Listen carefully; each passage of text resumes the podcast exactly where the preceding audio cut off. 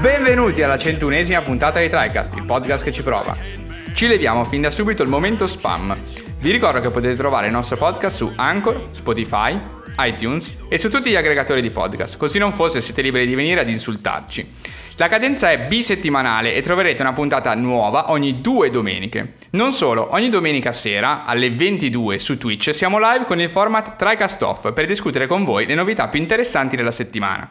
Potete seguire TriCast su Facebook e Instagram per beccarvi i nostri outlook e post di approfondimento. Infine, entrate nel gruppo Telegram TriCast per avere un contatto diretto con noi e con la community. Buona puntata!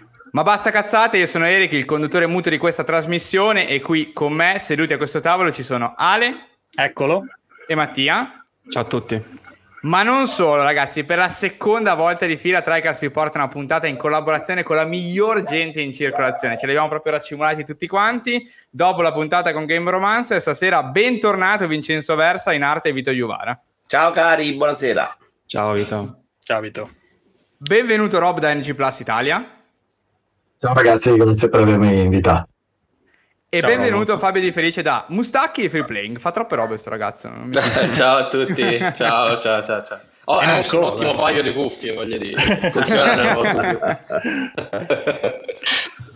E allora, di cosa parliamo oggi? Eh, chiaramente chi non vive sotto i sassi sa cosa è successo più o meno nelle ultime settimane e già si aspettava la puntata, no? Che sarebbe stata su questo non e tre, su questo evento che non esiste ma si fa lo stesso, questa roba un po' strana dei videogiochi.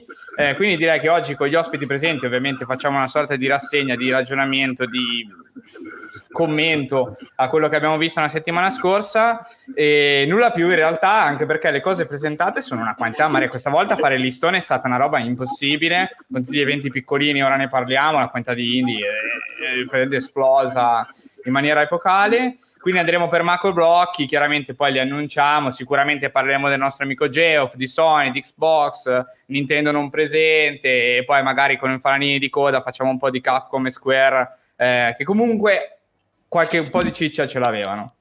E io direi che partiamo per in realtà da un'opinione di Mattia, controversa ovviamente, adesso poi gli diamo contro a merda, eh, su Geoff, sulla Summer Geoff Fest. Vada pure. Oddio, sì, Mattia. spero non sia troppo controversa perché insomma Adesso ne parliamo. Sì, no, adesso è stato uno show abbastanza mh, preoccupante. Doveva essere l'apertura, no? La grande cerimonia d'apertura per questo non E3, doveva essere il sosti- quasi il sostituto di un qualcosa di più grosso che abbiamo visto gli scorsi anni, un Geoff carichissimo, 10 milioni di partner sul sito della Summer Game Fest, fortissimo del reveal di Elder Ring dallo scorso TGA, dagli scorsi Game Awards, e invece è stato un evento abbastanza mh, dimenticabile, non uno schifo completo perché alcune cose interessanti ci sono state e sarebbe brutto sotterrarle e basta. Eh, quindi Callisto Project che si è visto sicuramente Protocol, interessante. Eh, scusate, Protocol. Così. Ehm, routine, anche quello, mi sono anche andato un po' a vedere la storia di questo gioco, presentato praticamente dieci anni fa per la prima volta, ora ripresentato con questa nuova veste, e con anche Mick Gordon eh, alle musiche e al sound design, insomma, roba interessante che sicuramente vale la pena recuperare. E Però Stormgate non ti è piaciuto invece? Non è proprio il mio pane. Però dal, game, ah, del gameplay non sembra mai, dagli, screening game, il vero. 3 in CG è molto old school, forse è un po', spero che sia una strizzettina d'occhio a un certo tipo di audience, eh, però insomma visto da chiunque guardando quella Sì, CG stavo un po' percolando, macchinosa, un po' anni 99, anni Sì, 90. beh, sarà anche free to play, quindi cioè, ci sta magari che insomma se... Sì, no, dico, solo quel trailer in CG che abbiamo visto Sì, sì, all'inizio, ah, poi sì, alla sì, fine sì, gli certo, screen certo. game sembrano anche, sembrano anche interessanti, quello stile sembra essere cartunesco.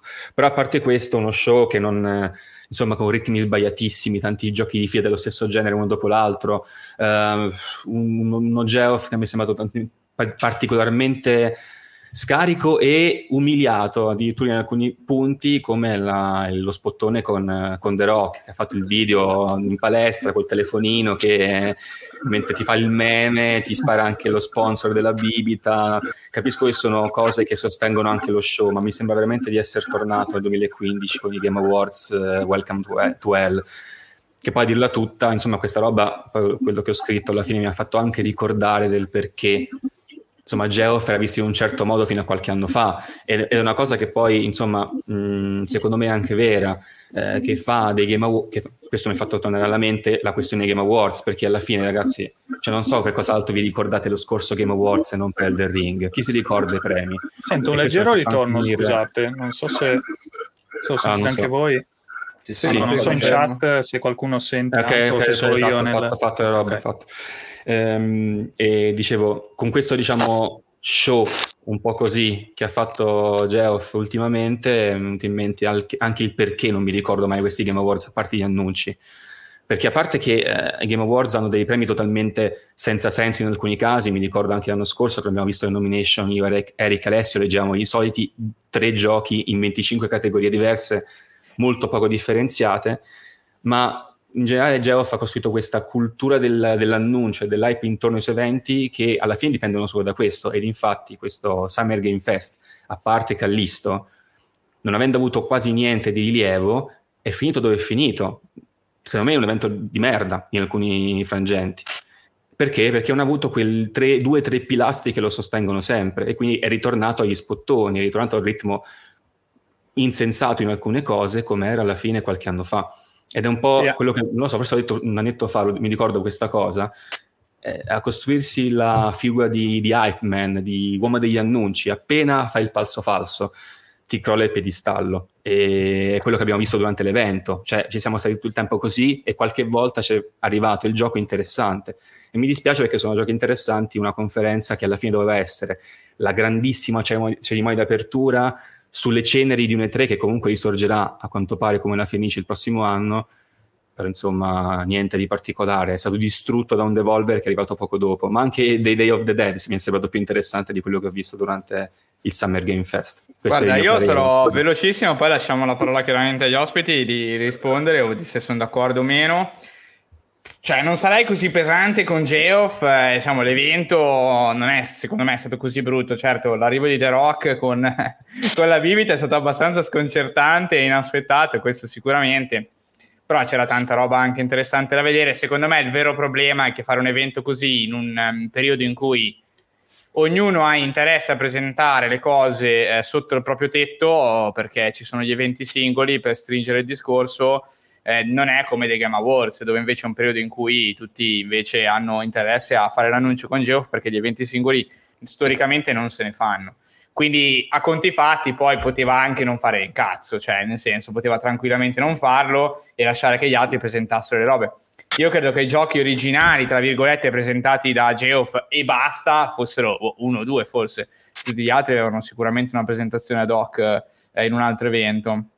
Sì, poi Non so ricordiamo se- che la bombetta Sì. finale gli era stata liccata un'oretta prima, no? Della of Us eh, Remake. Sì, sì, quella è eh. veramente l'unica bomba che Era ha potuto successo tirar quello, fuori, sì, che era Però ti riuscito, diciamo, che a senza i publisher scappare. grossi Geoff eh, Ah no, certo. Vabbè, però lui non è che fa giochi, cioè non è che può fare altro. Sì, scusami. però ha ha venduto il Summer Game Fest come una certa cosa, ma senza appunto il supporto che ha negli altri anni che ha avuto a un, Game Sì, Award- sì, sì. a un The Game Awards, ti rendi conto che diventa non Sì, un sì, EA neanche, Play. neanche ai The Game Awards lui abbiamo fatto questi spettacoli incredibili. Secondo me sei troppo ottimista sui The Game Awards e troppo pessimista su questo Summer Game Fest. Secondo me fa più o meno la roba di sempre, anche con meno spot del solito.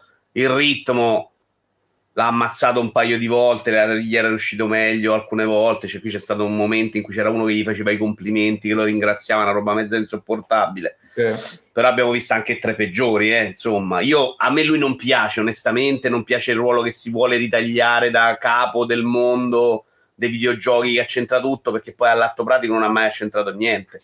Ogni tanto gli mandano qualche briciola, lui la ammucchia insieme, poi all'atto pratico i suoi spettacoli non sono diversi dal Future Game Show che, che- che fa Games Radar o dalle GN Mm. Fest, cioè per me fa quella roba là, ammucchia un po' dei trailer, c'ha un paio di amici buoni tipo Kojima e, e Elden Ring era comunque una bella bomba, ma quello ci aspettiamo. Se calcoli che Sony aveva fatto il suo 2 giugno, come dice Eric, Microsoft arrivava dopo, Devolver non gli può dare niente perché arriva dopo 20 minuti, che ci vuole tirare fuori? Mi pare pure che quest'anno, anzi, lui abbia girato molto più basso del solito. eh. Mm. Io ricordo anni in cui lui lanciava l'evento più fantastico del sempre, quest'anno era molto più. Guardatelo, stiamo qua, insomma. Siamo qua, ci divertiamo insieme.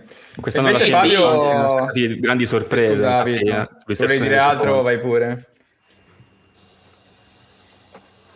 No, ok, ok. Puoi andare Fabio. Scusatemi se scandisco i tempi, ma siamo 6.000, quindi Eh, sì. ogni tanto No. faccio andare qualcuno. abituato al free playing, che siamo molti di più con Biggio che interrompe ogni- il più possibile, quindi che è una favola. No, comunque sono d'accordissimo con Eric nel se- con Vito, nel senso che qualche giorno prima c'era stato il PlayStation eh, Sì, lo state viso of di- play. State of play. State of Play. Eh, quindi già solo Final Fantasy XVI sarebbe stata, avrebbe dato un'altra marcia all'evento. Eh, Microsoft poco dopo si vocifera Nintendo a fine mese col, col nuovo Direct.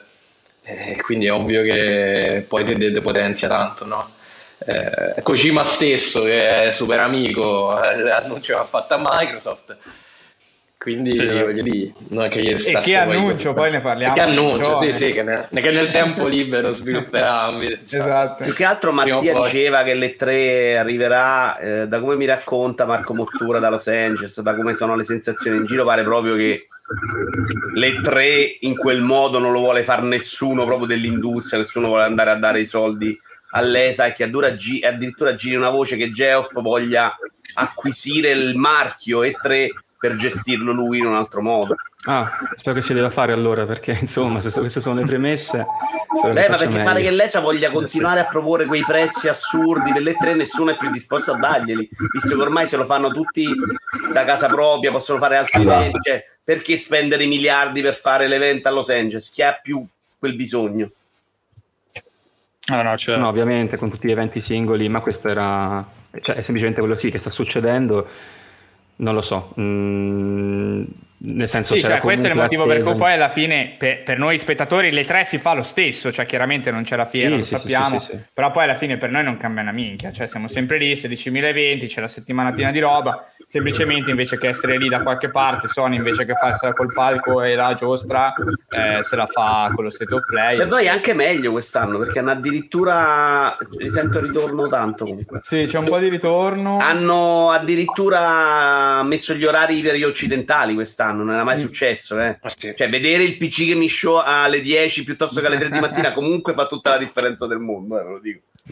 Mm. Tanto sto condividendo The Last of Us, visto che volevo chiedervi anche cosa ne pensavate di questo remake abbastanza... Ho sentito un po' di lamentele, diciamo, eh, su mh, questo remake un po', un po' presto per molti, no? Dopo, comunque sono passati nove anni, diciamo, dalla versione, dalla versione originale Un po' PS3. presto. CS3. Però, però diciamo che comunque loro sono sempre tecnicamente molto avanti anche quando arrivano no? con un gioco. Hanno fatto comunque la remaster del PS4 che ancora diciamo si difende bene. Poi, come vedete in realtà in questo video, comunque le differenze si noteranno parecchio, visto che insomma il motore poi sarà quello del, del 2 o comunque una versione simile, potenziata, eccetera. Vedremo. E... Però ci sta, secondo me, cioè l'idea di allineare tutti i loro progetti comunque per chi arriva su PS5, si becca la, le remastered comunque di Uncharted 4 e Lost Legacy, che sono ancora ottimi giochi, si becca il remake di questo, si becca il 2 e, e hanno, diciamo, loro, no, i loro PlayStation Studios che comunque hanno un'immagine tutta ricollegabile poi e di qualità, di qualità veramente alta, invece di avere ecco, il The Last of Us, che è il, titolo- è il loro titolo più importante, quello diciamo che appare peggiore no, tecnicamente, cioè quello che ti passa lo spot in un negozio, in televisione, eccetera, cioè, invece ti appare comunque come, come un gioco che è uscito ieri di fatto, perché poi appunto la qualità loro è indiscussa no, dal punto di vista puramente proprio tecnico. Però che significa cioè avere su PS5 tutto il loro, cioè la versione PlayStation 4 gira benissimo su PlayStation 5. Non è come Demon Soul, che è un titolo che con remake hanno portato, diciamo, Sì, quello è vero, grazie cont- retrocompatibilità e tutto, non c'era il bisogno, l'esigenza, no? Dici, oh, metti quello Teoricamente 4, lo puoi comprare sullo store, lo puoi comprare nei negozi, però non è, cioè, non è fatto così, capito? Cioè tu comunque magari scopri la serie o comunque scopri Naughty Dog con, boh, Uncharted 4, hai preso PS5 la prima volta, giochi Uncharted 4, Lost Legacy, poi dici, ah, della Sovas ne parlano tutti e ti ritrovi un gioco che comunque, cioè, graficamente l'impatto poi ti, ti si abbassa molto, no? Perché è comunque PS3, nel senso, per quanto poi sia ripulito, definito in 4K, quel che vuoi, invece parte 1, giocarti comunque parte 1 già fatto come effettivamente parte 2, eh, che è un gioco PS4 poi di fatto, quindi ti trovi col gioco indietro che è meglio di quello, cioè insomma un po' di, di confusione da quel punto di vista che vabbè è- succede quando poi c'è No, però retrocompatibilità. secondo me facciamo sempre un errore grosso, che è quello di dare per scontato che il pubblico di riferimento siamo noi. Sì, Se per esatto, noi è troppo bravissimo, presto, esatto. giochiamo la versione PS4 e non rompiamo i coglioni a Sony. Cioè, fondamentalmente loro fanno questo lavoro di polizia, che è un lavoro extra, per fare quello che dice Alessio. A, a venderlo ai nuovi arrivi su PS5 che non vogliono giocare un titolo vecchio e all'utenza PC che si ritroverà il primo PC, adesso e poi, poi gli vendi anche il secondo, no? Quelli sono Sì. i giocatori nuovi, quelli è il Certo. pubblico di riferimento. Per loro questa remake è mettere questo gioco vecchio, farlo diventare più gradevole e più nuovo. Quindi il bisogno può essere anche due anni dopo, o tre anni dopo, non è vero che sono nove anni. Perché impazzisce la gente? Perché quelli che poi stanno lì a parlarne 80 euro, 70 euro e non serve remaster, ho giocato la remaster, sono quelli che se lo vogliono ricomprare per la terza volta. È quello il punto. Cioè, Confermo se tutto. non ne Eh, sentivi il bisogno, non lo comprare, non è per te. Sony non lo sta facendo per rivendere le Last of Us tre volte a te come pensi tu, come quando si critica Nintendo su Mario 64. Lo fa per rimetterlo sulla nuova console perché sa che gli arriva gente nuova e rivende Mario 64. Poi, che- ma Magari- Nintendo sa benissimo che i rincoglioniti Nintendo, e li chiamo rincoglioniti perché spesso ci sto dentro anch'io, ce lo ricompriamo. Ma siamo deficienti noi, bisogna pure che uno fa un po' di autocritica su questo tipo di operazioni, no? Cioè, Sony lo fa per un altro pubblico, per un altro scopo e a lamentarci ci lamentiamo noi. Magari anche per retconnare tutte quelle cose che non tornavano tra il 2 e l'1, eh? cioè il, il chirurgo che palesemente non era il padre di, di Abby, eh, anche magari la questione de- dei, dei tratti di Ellie, che Sì. nel primo era palesemente ispirata a Ellen Page. Sono che- cambiati un po', è vero. Eh sì, che poi tra l'altro adesso Ellen Page, eh, avendo cambiato sesso, eh, insomma, è una questione abbastanza spinosa eh, co- col dead name, sai, tutta que- quella questione lì. Probabilmente vogliono uniformarla più alla LMP, eh, scusa, alla Ellie del, del secondo capitolo. eh, Per renderla anche Sì, più- direi che questo è abbastanza confermato anche da quello che stiamo guardando, in generale hanno pubblicato, no? Sembra è molto più in linea no? con il 2 a livello... Si spera Facciamo anche vedere. che abbiano fatto un bel lavoro a livello di gameplay, cioè c'è un abisso tra il primo e il secondo. Sì, eh. esatto. Sì, Io ho provato a rigiocare la remaster um, due stati fa ed era una roba. Già lo criticai all'uscita, due anni fa era una roba secondo me impresentabile oggi. Ci sta che fai questo lavoro secondo me. Sì, ne secondo me è proprio la volta, serie sì. che la vuole, no? Cioè nel senso che la chiede, chiaramente i lavori di Sony si spingono dal punto di vista cinematografico più di praticamente tutto il resto eh, del mercato, quindi alla fine sì, è vero, il remake magari arriva un po' presto se contiamo meramente no, gli anni, i giorni dall'uscita, però e The Last of Us ha sempre avuto un obiettivo, come anche lo ha avuto Uncharted, però The Last of Us in maniera forse ancora più pronunciata e quindi insomma ci sta che si voglia rinnovare con una tempistica minore rispetto al resto. Poi Ma uno può discutere sugli secondo 80, me, ma... se Sì, sì. fai questo tipo di operazioni su questi giochi che sono proprio pilastri dell'industria, a me non dà mai fastidio per portare nuovi giocatori. Soprattutto ci sarà una serie TV, farà conoscere la serie a tante persone che vorranno giocarlo. Il problema, secondo me, si pone quando fai Babsy remaster, ragazzi. Abbiamo visto le remaster di Babsy che stiamo sprecando soldi, tempo e acquisti della gente, non quando fai The Last of Us che lo devono giocare più persone possibile, invece lo giocano 10 milioni di persone, o 20, il primo sono 20. Eh sì, parecchi, sì, sì. Sì, ma Eh, parecchi, ma sono- neanche tanti se vai a Sì, vedere neanche quanto muove la esatto. PlayStation, eh, Sì, sì, rispetto a Per- altre serie, sì. per quanto sono importanti quanto sono anche belli.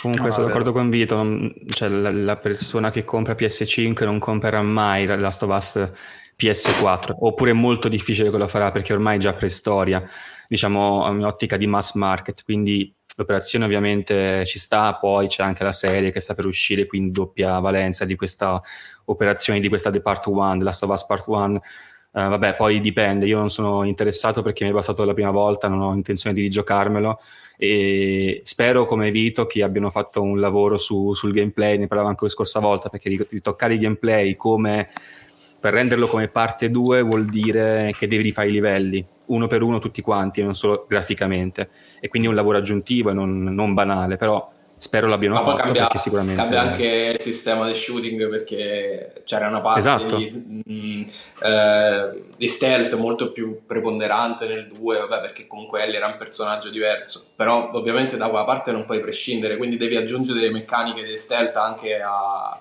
a Joel, immagino.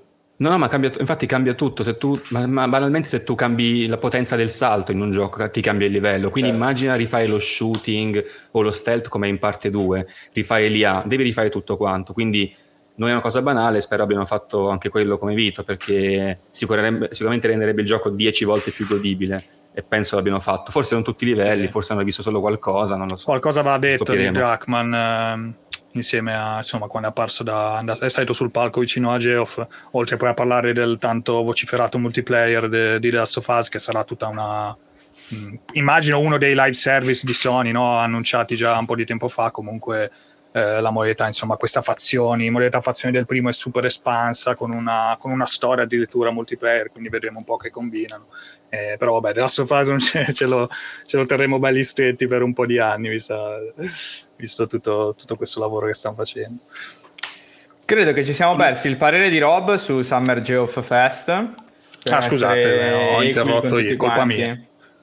Ma in realtà sono molto d'accordo su quello che diceva Vito e anche Fabio vedo che, che è d'accordo. Mi viene anche facile, ma perché quest'anno non, non avevo particolare aspettativa. Sono, il mio interesse in questo periodo è un po', un po', un po calato su questi, questi eventi, così, però sono, sono io, quindi cioè, Mm, una cosa anche mia, un po' ma... loro, eh, non rotti coglioni. ah, ok. C'è da dire, eh, boh, in difesa del, del buon Geoff, che comunque lui stesso aveva premesso non abbiate delle aspettative. Ah, perché si è reso conto non... che erano sparate verso il massimo dopo l'ultimo TGA, uh, eh, si è reso conto di un po' delle stronzate che, che ha sparato nel tempo, i mille partner e quindi insomma, ha detto ragazzi, forse cioè, incominciate a calmarvi perché non c'erano tutti questi giochi.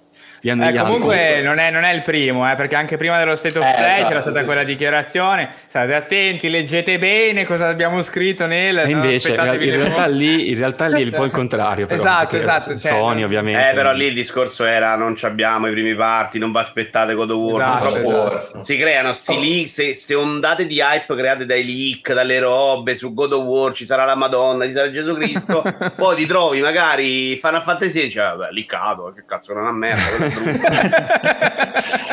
Beh, ma è vero comunque perché ormai internet eh, rovina tu, cioè non può essere più sorpresa, è quasi impossibile, se proprio non ti esce veramente... Cioè mi ricordo quella volta che Nintendo aveva tolto addirittura no, il trailer finale di, del sequel di Breath of the Wild dal direct mostrato in anteprima alla, alla, alla, stampa. Quindi è l'unico modo che hai per nascondere qualcosa, se non lo metti.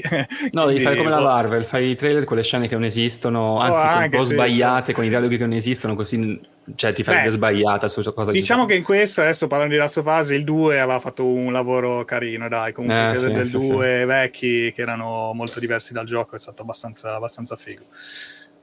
Però vabbè, dai, dire che Geo. Ok, diciamo Geo salvato, avanti, assolto, sì. diciamo, non è questa. O di nuovo in gabbia, o di nuovo in gabbia, Geo. O di nuovo in gabbia, vediamo. per me è veramente eh, da mettere in gabbia sul serio, dopo anche i Game Awards che banalizzato mesi. in un modo assurdo. Vabbè, lasciamo stare, guarda, per, per un altro, per un altro tempo. Avvelenato, Mattia. Avvelenatissimo, sì, sì, sì, Ma da come ne parli, però tu, cioè, sembra che vuoi, vuoi quasi dire che lui faccia quasi del danno. Certo, no, con i Game Awards sicuramente ha fatto danno, ha tipo distrutto, ha banalizzato. Perché lui si pone comunque come uno che fa lui, molto. No, per... ha fatto robe, ma con i Game Awards, con i, con i, premi, come sono categorizzati, come sono dati, non ha alcun senso secondo me, ti, ti, va a distruggere tramite banalizzazione una cosa che secondo me è molto più frammentata. Magari Però, è un parere mio. Esistevano prima dei Game Awards, prima di lui.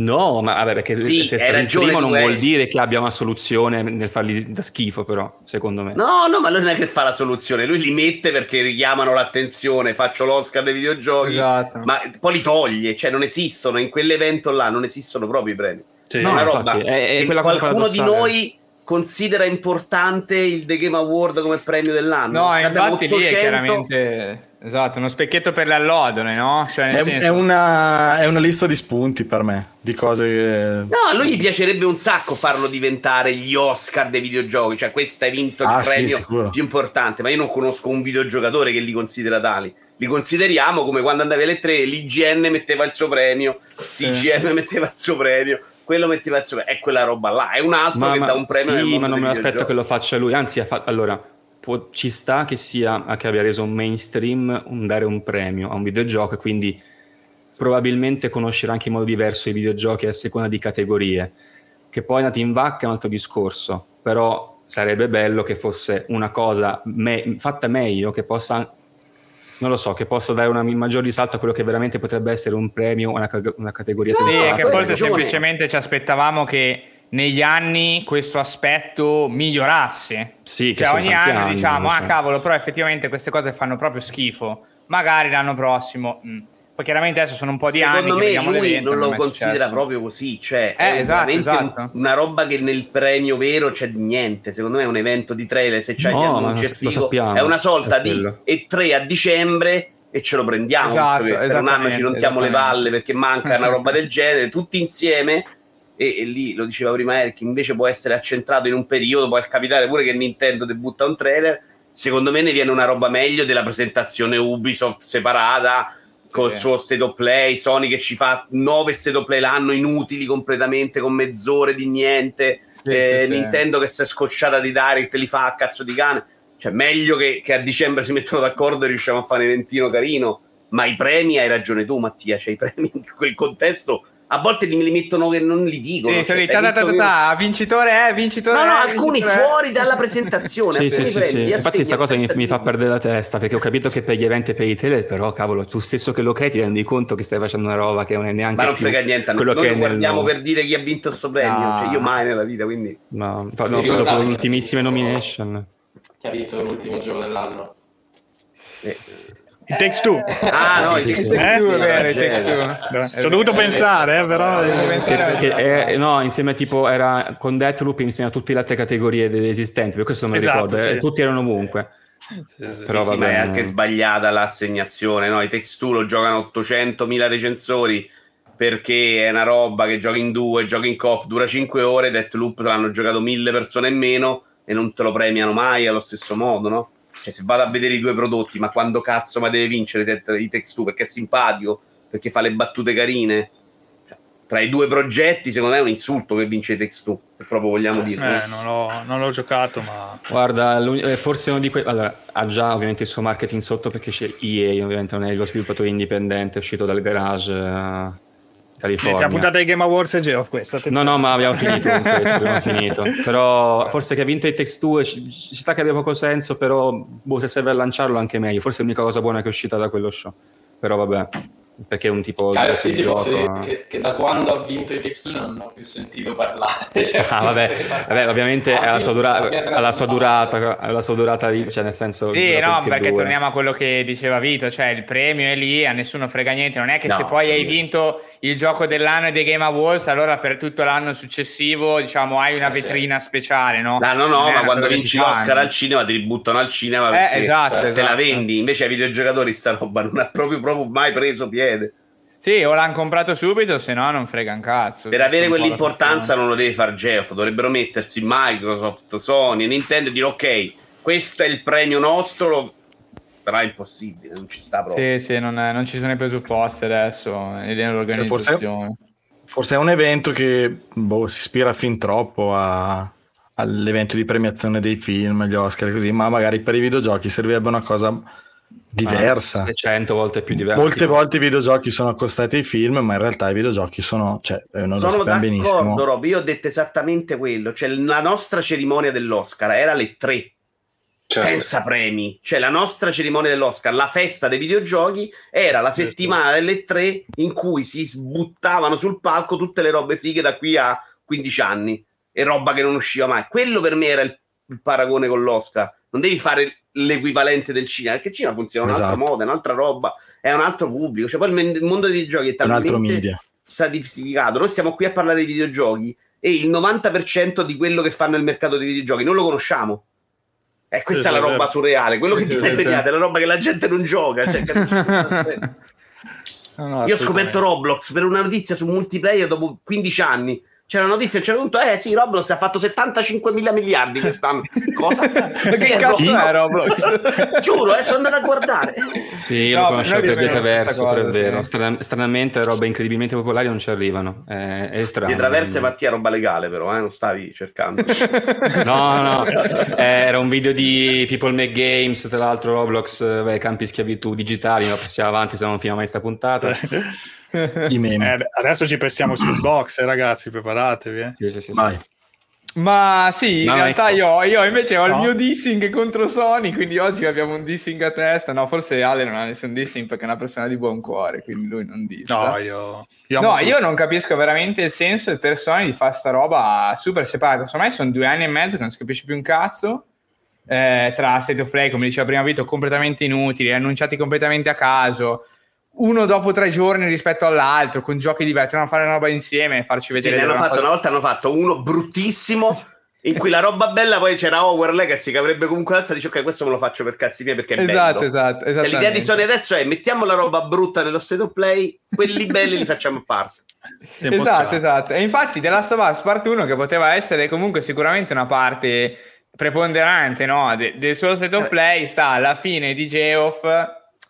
Cioè, non riesco bene a capire. Ma God of War ormai cioè, non, non si capisce più niente, non si sa neanche quando esce. Doveva uscire nel 2021, siamo a metà 2022, non l'abbiamo neanche più visto. Cioè, abbiamo un trailer di gameplay molto veloce, anche bello, eh, per carità, perché comunque è sempre figo, lo voglio giocare non si capisce più niente. Di loro alla fine sono veramente bloccati, nel senso che cosa hanno annunciato? Ok, Spider-Man, ok, cioè esce su PC, quindi è Spider-Man su PC. I DLC di, di Horizon ci sono 700 giochi per un PlayStation VR 2 che, boh, nessuno ha manco mai visto, non si sa quando esce. Cioè, sono veramente... Esce entro fine anno, secondo me. Sì, lo, lo diamo per scontato, visto la quantità di roba no che... Ma beh, io- sì.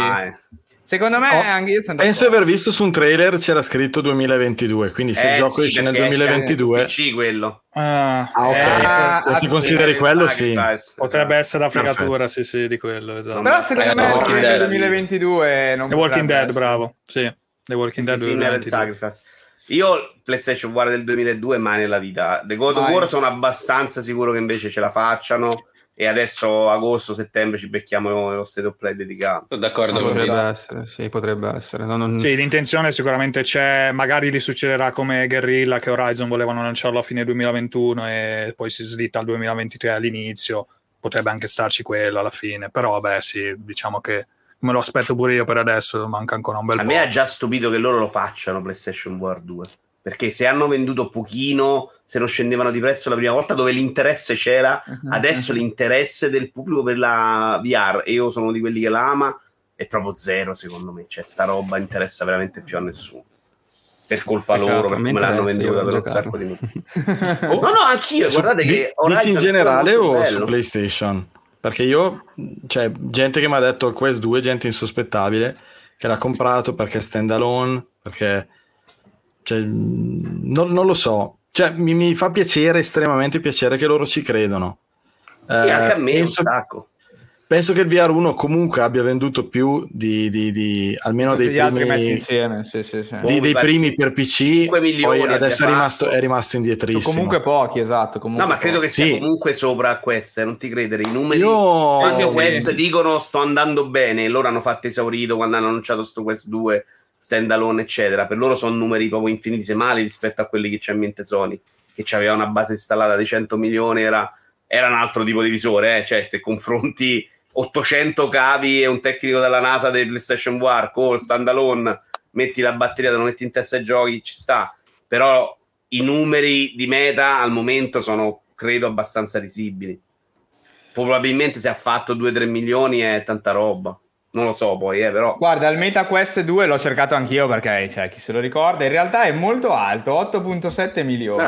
Ah, è buono. non me cioè, l'aspettavo io, ero più d'accordo con Vito in realtà. Mentre il PlayStation VR, l'ultimo, che si- l'ultimo dato che si sa è del 2019, 5 milioni.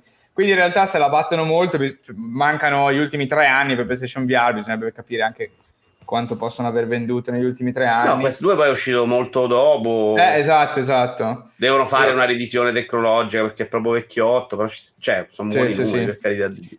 Però, Però sembrerebbe- non attacchi a- Sì, ah, scusa, sì. eh, che no, dico, lo attacchi No, no, vai, vai PC, pure, vai quindi pure. ci fai quello che vuoi. Il PlayStation VR, eh, di cui io tra l'altro sono stato un utente, ma è molto limitato. Cioè, paradossalmente giochi solo a quei giochi là.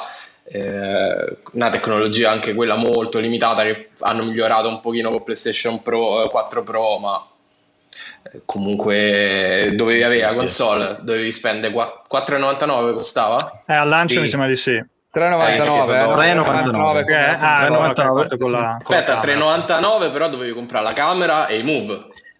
Eh, che non erano, I move non erano I move non erano inclusi, hai ragione. Se Eh, consideri erano però move che- obbligatori con tutti i giochi. eh.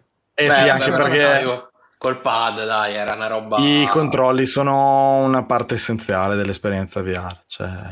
Nettamente, sicuramente la Sì. più importante. Sì, sì, sì. No, Infatti se, io, esco- io tutti- pure comincio a inviare con PlayStation, ne esco proprio, sta roba a me mi interessa poco. Un amico mi fa provare Oculus e quindi mi Eh, innamoro. questo è- sì, sì, E sì. cioè, quando trovi quei controlli capisci che è un'altra roba. Intanto Sì, cominci sì. a vomitare meno perché la risoluzione ti aiuta, meno motion sick. Cioè, PlayStation VR c'avevi il Vietnam della puzza di plastica Sì. che te togli dal naso. Eh. Sì, sì. No, poi se sommavi tutti i costi tra PlayStation, il Eh VR, sì. i Move, eh, la cosa praticamente più del doppio credo di un Quest oggi che con 300 euro te lo porti a casa a E 350 sì, hanno fatto una roba Eh, interessante. e senza cavi e dicevi bene Però dito, quelli che hanno preso- a quattro. No, PlayStation VR era terribile. Eh. Era proprio difficile da attaccare. Poi era Sì, sì, sì, Il problema è che quelli che si sono comprati PS VR, secondo me oggi non li riporti facilmente a comprare il 2. Li hai scoraggiati. Quindi io trovo che l'interesse sia in generale minore. Sì, non c'è nemmeno un trade-in eh, perché voglio vedere GameStop che ti fa il trade-in col, col PlayStation VR, cioè Mm. è inesistente, quindi te lo devi ricomprare, cioè te lo devi ricomprare a prezzo pieno, devi aver già speso 500 euro almeno per PlayStation 5 se non l'hai trovata nei super bundle eh, sotto banco, eccetera, eccetera. E quindi il prezzo sarà 1000 euro perché su 500 sicuramente costerà almeno 4,99 pure questo. Tra l'altro servirà anche la, la cam, boh, chi lo sa. Anche per... No, c'ha, Tu dici c'ha così alto sul visore. No, no, non credo proprio. Secondo me 4,99 o Tanto 3,99. con, cioè. Con questa 350 VR2 I ragazzi di VR Italia dicevano per quello che è tecnologicamente ed è probabilmente loro dicono il visore più avanzato che uscirà sul mercato è impossibile che costi troppo di meno. Eh, bella botta, avanzato, più di Index, scusa. Eh, non so se intendessero Index che è proprio un altro progetto ma probabilmente sicuramente più di Rift S. Mm. Mm. Tra l'altro, Io infatti, volevo dire, aggiungo questa cosa. Così lo compro. e cioè, sono abbastanza d'accordo perché effettivamente se ne sente, cioè, c'è questo paradosso, nel senso che da parte dei giocatori, ovviamente delle persone che conosco, quindi non sono il mercato dei videogiochi, non si, non si parla più tanto di, di VR in generale, però invece dal punto di vista dei giochi a me viene da dire che la roba più figa, cioè ci sta adesso. Adesso Ma- chiaramente ma Alex che- è uscito e sta lì. E In realtà la cosa, la cosa non- più figa dei, dei visori VR so- è tutto ciò che non so ai videogiochi, cioè è, è deprimente di sta roba, però è Sì, vero. sì, sì. Cioè, ci sono delle applicazioni molto più fighe dei videogiochi, tipo Google Art che ti fa questa specie di Sì. diorama fighissimo, o banalmente il porno che per esempio su PlayStation 4 non potevi vedere, cioè te ti tagli fuori una fetta importante. del tempo. E- Io l'ho trovato sempre molto deludente il porno in VR, eh. l'ho provato da, proprio, da giornalista, che lì, scomodità, ma c'è gente a cavallo di te finisce là, eh, con telecamere molto discutibili. I giapponesi sono sempre non è avanti. malissimo, non è malissimo, però effettivamente sì, è stra- strano, eh, quantomeno è strano. Però ci sono anche dei- delle applicazioni per disegnare oppure per vedere effettivamente i disegni che sono stati fatti in VR, che sono delle robe fighissime, cioè entri nei quadri, entri nell'arte, è una cosa Guarda che fantastica. banalmente Google Maps VR È è una roba che se la vendessero farebbero impazzire tutti gli esseri umani. Io Sì, l'ho sì, fatto sì. provare a mio padre, che è uno che si mette un videogioco proprio. Gli ho messo Bullying e non sono riuscito a fargli tirare la palla per farvi capire proprio il livello. Una serata, guarda, devi, premere- devi lasciare, non siamo riusciti. Con Google Maps impazzisce. Secondo me Sì, la VR, se avrà un futuro, ce l'ha con applicazioni al di fuori, roba di Facebook, supermercati, ste minchiate qua. Però i videogiochi belli sono usciti e sono un sacco Sì, belli. sì, sì, per carità. Sono belli, sono Moss, esperienze Alex, fantastiche, sì, molto diverse da quelle flat. E secondo me i videogiocatori sta roba non gliela fai capire, però, perché è pieno di gente quando parli di VR che ti risponde: Eh no, ma sono tutti uguali, sono brutti, grafica. E devi provare, la VR devi provare, devi buttare le torrette nei negozi che non esistono più, però, quindi è un problema. E gli devi mettere almeno al, al primo Super Hot, Pistol Whip, Beat Saber, Sì, roba sì. immediata, non dare club. Come hanno fatto Devi essere pure ben disposto, però, eh, cioè devi, devi stare nel mood giusto, te deve andare sudate, deve andare stare in piedi, te deve andare a isolarti dal Quello mondo. è Cioè, indubbio. sono tanti sì. Eh.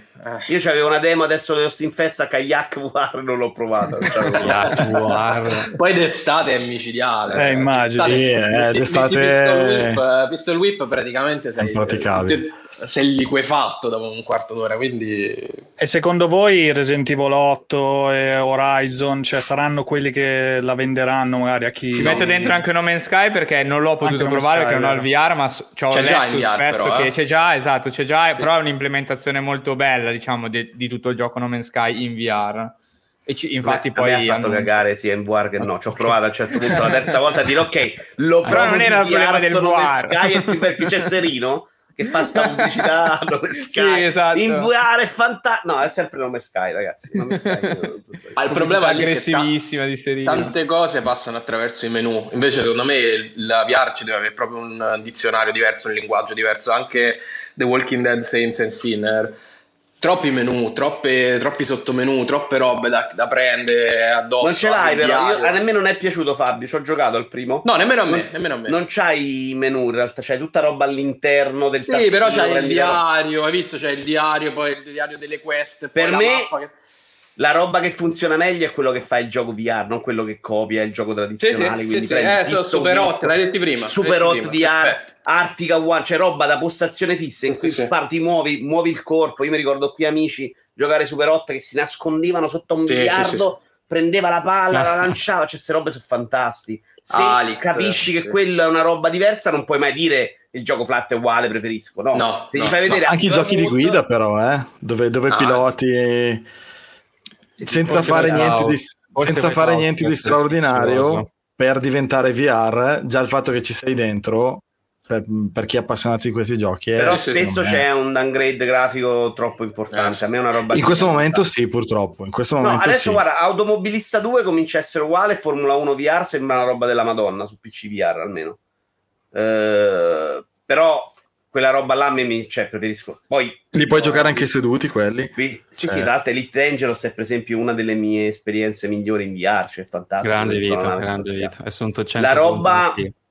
che vi do una dritta è che in realtà per come guidiamo noi i giochi di auto, cioè non su simulativi, la VR serve un cazzo perché non guardiamo a destra e a sinistra. Cioè io quando faccio le curve ancora mi appoggio molto al mio amico, cioè guardarlo cambia poco, non, non funziona sta roba.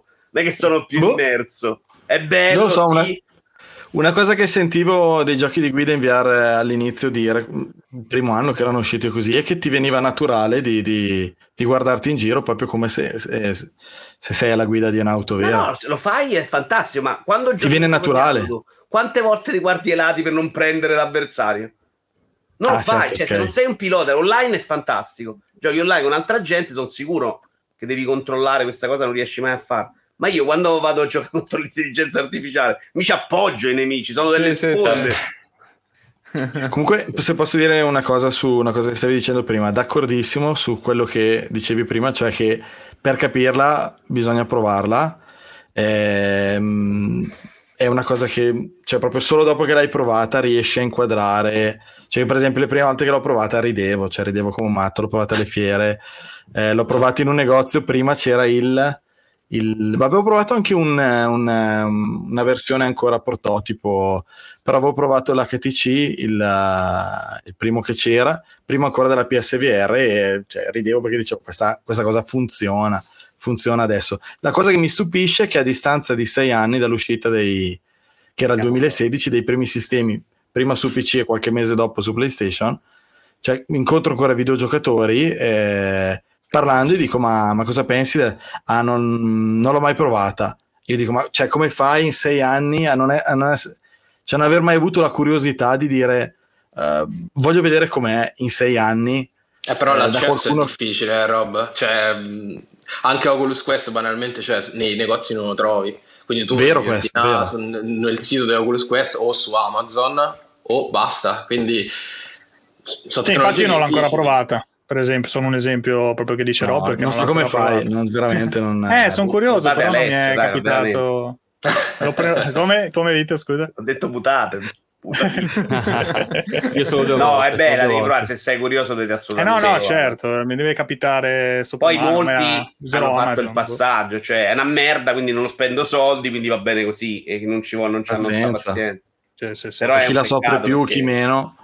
Perché secondo me Eh, si sposerebbe bene anche a esperienze molto miste, cioè sto lì a fare cose, alcune cose le faccio in VR.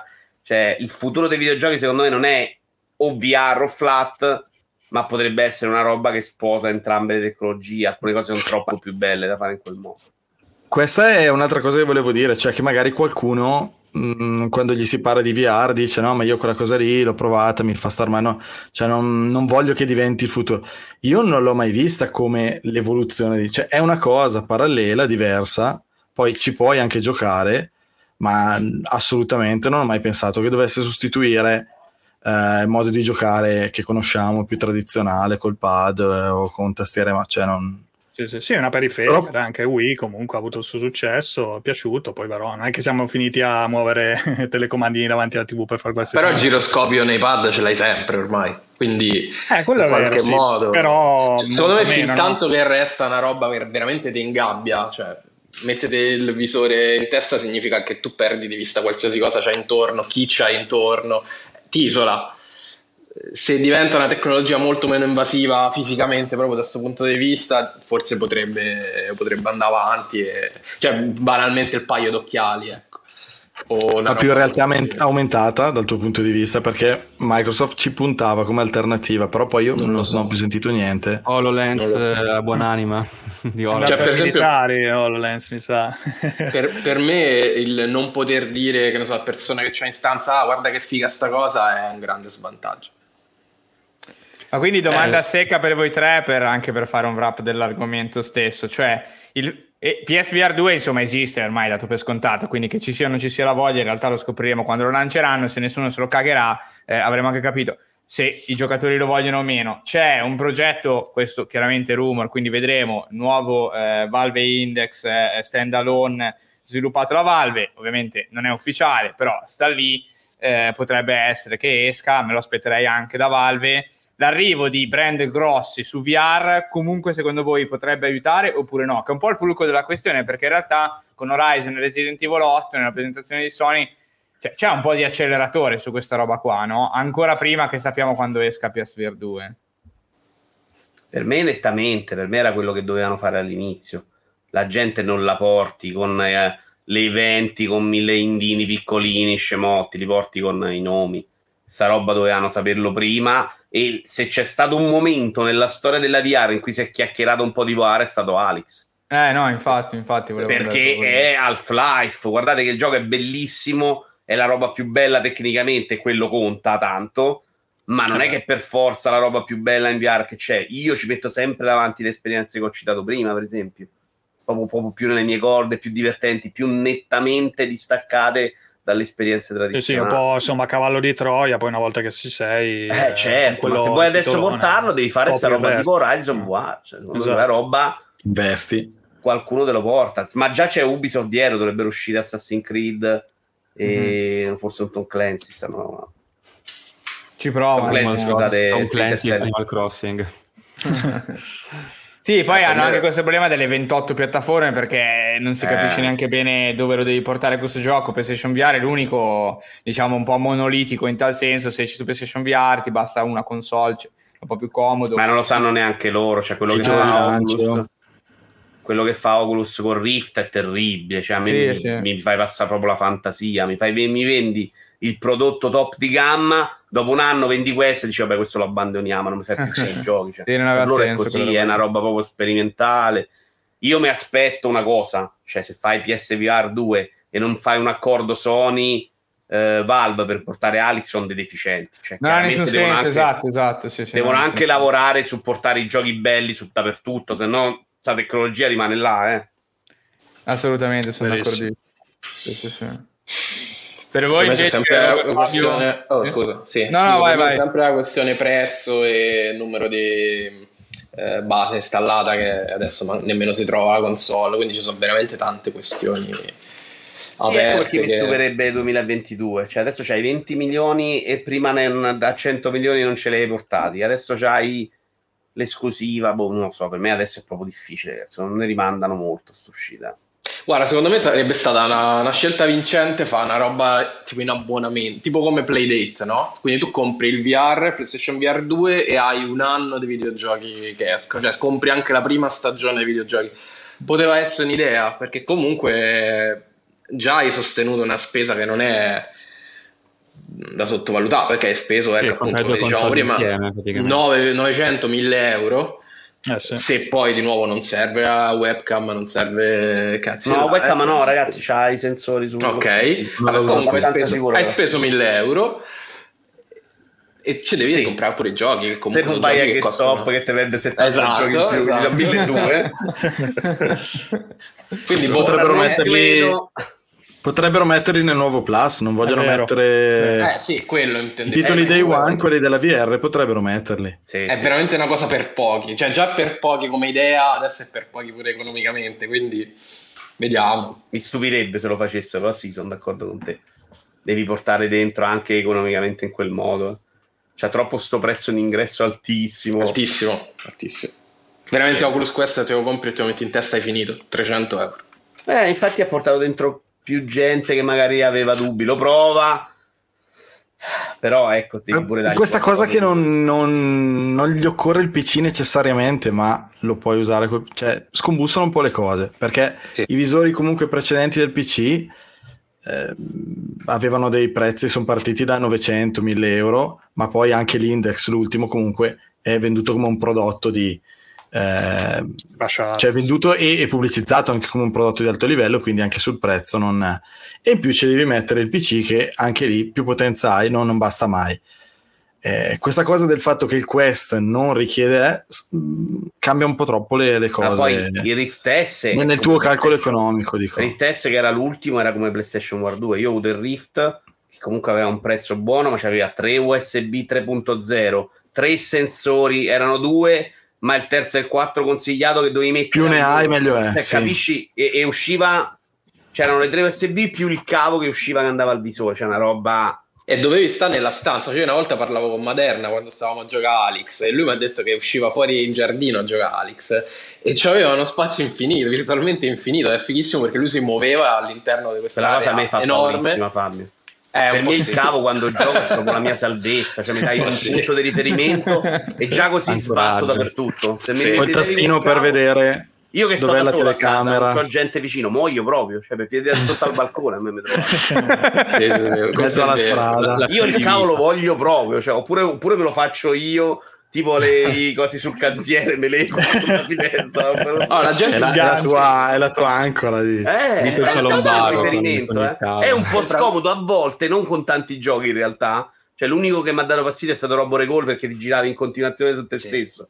Però mediamente non vi credete che vi dà sto gran fastidio il cavo. Però ce l'hai un riferimento, sai dove cazzo stai con sto cavo? Senza... eh, io secondo me, lo sai quante volte vado a sbattere proprio per terra? La gente compra i tappeti grandi, li mette così almeno col, col Eh, piede. poi c'ho casa piena di Sì. Lego, non è che posso stare lì a rimontare. Devi- devi affittare un capannone e... A un certo punto un Lego che crolla, tutti No, in pezzi. ecco, no? magari disastro, no. disastro. un bordello. Allora, vabbè, questo era un po' quello che ha presentato Sony in realtà, perché la parte poi grossa, secondo me, riguarda Final Fantasy, ce la becchiamo dopo con Square Enix in realtà. Sì, C'era sì, anche il reveal primo gameplay di Street Fighter 6, però, eh, che Vero, vero, che abbiamo messo dopo con. Capcom, però era figo, sì, assolutamente. È vero anche questo. Infatti, tante robe di terze parti lo avevano detto, però appunto poi dopo non si sa, le first party. Sì, sì. Capcom ha fatto un suo parti. mezzo evento proprio da, da State of Play, praticamente da Sony. Sì, sì. Però E- ecco, le teaser sì, film, vai, vai. c'è uno state of play molto più Il interessante. migliore, possiamo dirlo, comunque il migliore. Non era una bomba, ma gli altri facevano sì. schifo, quindi... Ah, bella mezz'ora, dai, mezz'ora Sì, sì, interessante, sì, sì. una roba grossa. Infatti mezz'ora invece di nove e mezza, tra l'altro. Sì. Potrebbe anche giovare la situazione, sì. Quindi non sanno comunicare perché tu ragazzi state attenti, non ci sono i primi giochi, però in realtà era comunque veramente interessante, molto No, secondo me quando lì era paura di God of War, lì era Sì, terrorizzato ma perché poi in realtà c'erano. Spider-Man, c'era Horizon con il DLC, nel DLC Sì, l'aggiornamento, insomma, c'era Horizon VR, quindi in realtà first party ci Là non volevano proprio che la gente Sì. gli chiedesse di God of War, secondo me. Perché comunque Non sarebbe chiedete, non anche chiedete. tempo. Non Perché- chiedete perché- niente. Prossima No, volta, non dai, sappiamo. prossima Non lo no, conosciamo. eh, Sempre quando il War. gioco non Ma la dire, non trilogia è già niente. finita, ragazti. Ce l'avete in retrocompatibilità su PlayStation 5. Eh, e invece un passo avanti su Xbox che secondo me ha un po' forse dominato, nel senso che insomma, alla fine delle tre al solito si fa ma chi è che ha vinto, chi è che ha annunciato meglio, chi è che ha gestito meglio la cosa, eccetera. Nintendo, E- Nintendo. Di solito è Nintendo. Anche quest'anno, Alessio. Anche già adesso, quest'anno, me, esatto, sì. Perché Non hai rotto i coglioni sta settimana? Cioè, e, mm, in realtà è stata una presentazione molto dibattuta. Io quando l'ho vista mi è piaciuta. Non mi sono fatto troppe domande in realtà. Mm, Era stata una presentazione abbastanza classica. Effettivamente, dopo uscita l'infografica, eh, mi sono accorto un po' di quel dibattito di cui Vito ha anche scritto su, su Outcast. Cioè, dico, cazzo, effettivamente, cioè, hanno comprato mezzo mondo. Cioè, ormai veramente eh, Microsoft è diventata questa supercar bellissima, però Xbox è scritto solamente sui tergicristalli ormai, no? Non- sempre l'anno è- prossimo quello che deve Esatto. spaccare tutto, sempre l'anno dopo. Esattamente, tutto il resto Sì. ormai arriva ed è stato comprato, chiaramente arriva con sotto la label di Xbox Game Studios, va bene, tantissima roba, però cioè tutta roba che è appunto Blizzard, eh, Bethesda, sono gli altri poi team più piccolini che stanno facendo uscire tutto quello che avrebbero comunque fatto uscire, semplicemente sono stati eh, acquisiti nel mezzo, quindi ora portano avanti, chiaramente. Ehm, in realtà sappiamo già come la pensa Vito sul fatto della concretezza, perché ci ha già scritto, però lascio tutti e tre eh, dare un'opinione. Ma finiscono nel pass, però. Sì, sì. Eh, beh, già Eh, questo sì, è- sì. Hai detto niente. Eh, quella è l'altra chiave, no? Perché chiaramente il Game Pass eh, ha un po' bisogno di questa cosa, secondo me, cioè del dire guarda, esce fra una settimana, un mese, due mesi, tre mesi e arriva sul Game Pass.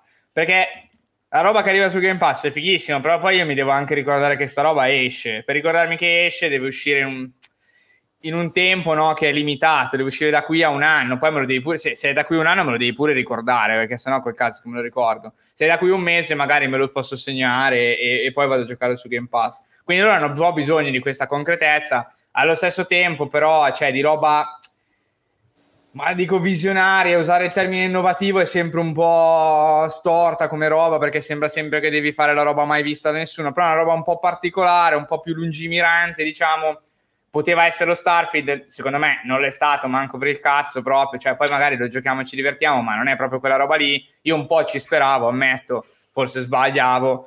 E quindi sono rimasto un po' posteriormente pensandoci sopra leggendo anche appunto questo articoletto di Vito, effettivamente dico, cazzo è vero, eh, non c'è Nintendo che mi dice che fra vent'anni esce Metroid Prime 4, quindi mi sono perso quella roba lì.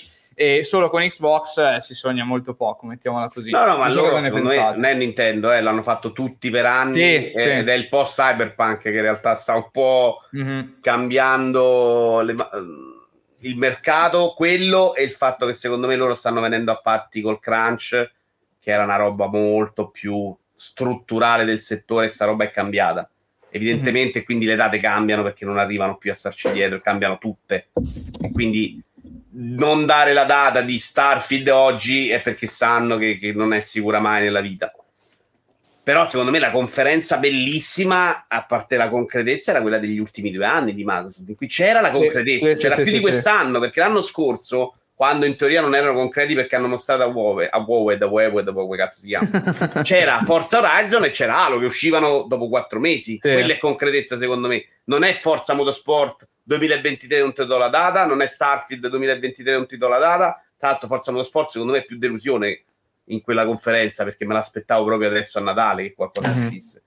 Poi abbiamo delle robe, cioè la concretezza di Microsoft di quest'anno è a un anno senza data, che vuol dire 18 mesi se ci dice bene. Esatto, esatto. Per me quella sì. non è concretezza, concretezza è facciamo vedere i giochi di Natale. A Natale non c'hanno un cazzo, della roba loro non si è vista niente Mm-mm. e se la giudico, la confronto con quella degli ultimi due anni, secondo me ha un ritmo un po' meno convincente perché ci hanno provato a mettere dentro un po' tutti i giocatori e- ed è chiaro che il pass è una roba figa, è chiaro che il pass può portare dentro tutti, la mossa di Riot è pure incredibilmente Sì. potente a livello di economico, ma non ce ne frega niente, cioè se volevamo giocare a Valorant free to play ci avevamo giocato.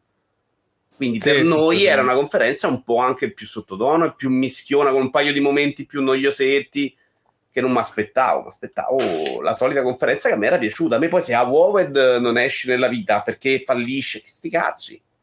Non sono quello che fa la shitstorm perché no, me l'hai prostrato, mi hai preso in giro. No, le tre era anche vediamo il futuro, immaginiamoci il futuro, vediamo Watch Dogs come penso che lo farò se tutto va Mhm. bene, poi mi viene male, non me lo compro, finisce là. Per me le tre è anche la fabbrica dei sogni. Invece mo è passata sta linea di Vediamo la roba che esce fra tre mesi. La roba che esce Sì. fra tre mesi vado al negozio e me la gioco. Io non, non riguardo i trailer della roba che compro a ottobre di solito. Sì, sì, No, ma infatti- la concretezza. Paradossalmente so, la, la cosa che è risaltata di più sono quelli che non ci sono stati, no? Perché questi erano i giochi che usciranno nei prossimi 12 mesi. Ok, Fable, ok, Avowed, ok, eh, Hellblade, Hellblade, ok, esatto. ok, Ma Indiana quindi- Jones, Wolfenstein, Eh, Esatto, esatto, bravo. 3000 sì, sì. titoli che, che sta- su cui stai lavorando e per cui hai comprato e per cui abbiamo fatto le bottiglie buone perché eh, adesso Microsoft ci mette tutto nel pass. Spacchiamo. Eh, però sul pass ci finisce Silsong eh, ragazzi che bellissimo Forse. Super bella notizia perché risparmio i soldi però cioè, era già una realtà. La roba che sai a fare tutto sta. Non hai fatto uscire niente. Un altro il 2021 avevi fallito. Il 2022 secondo me è, una- è un fallimento peggio.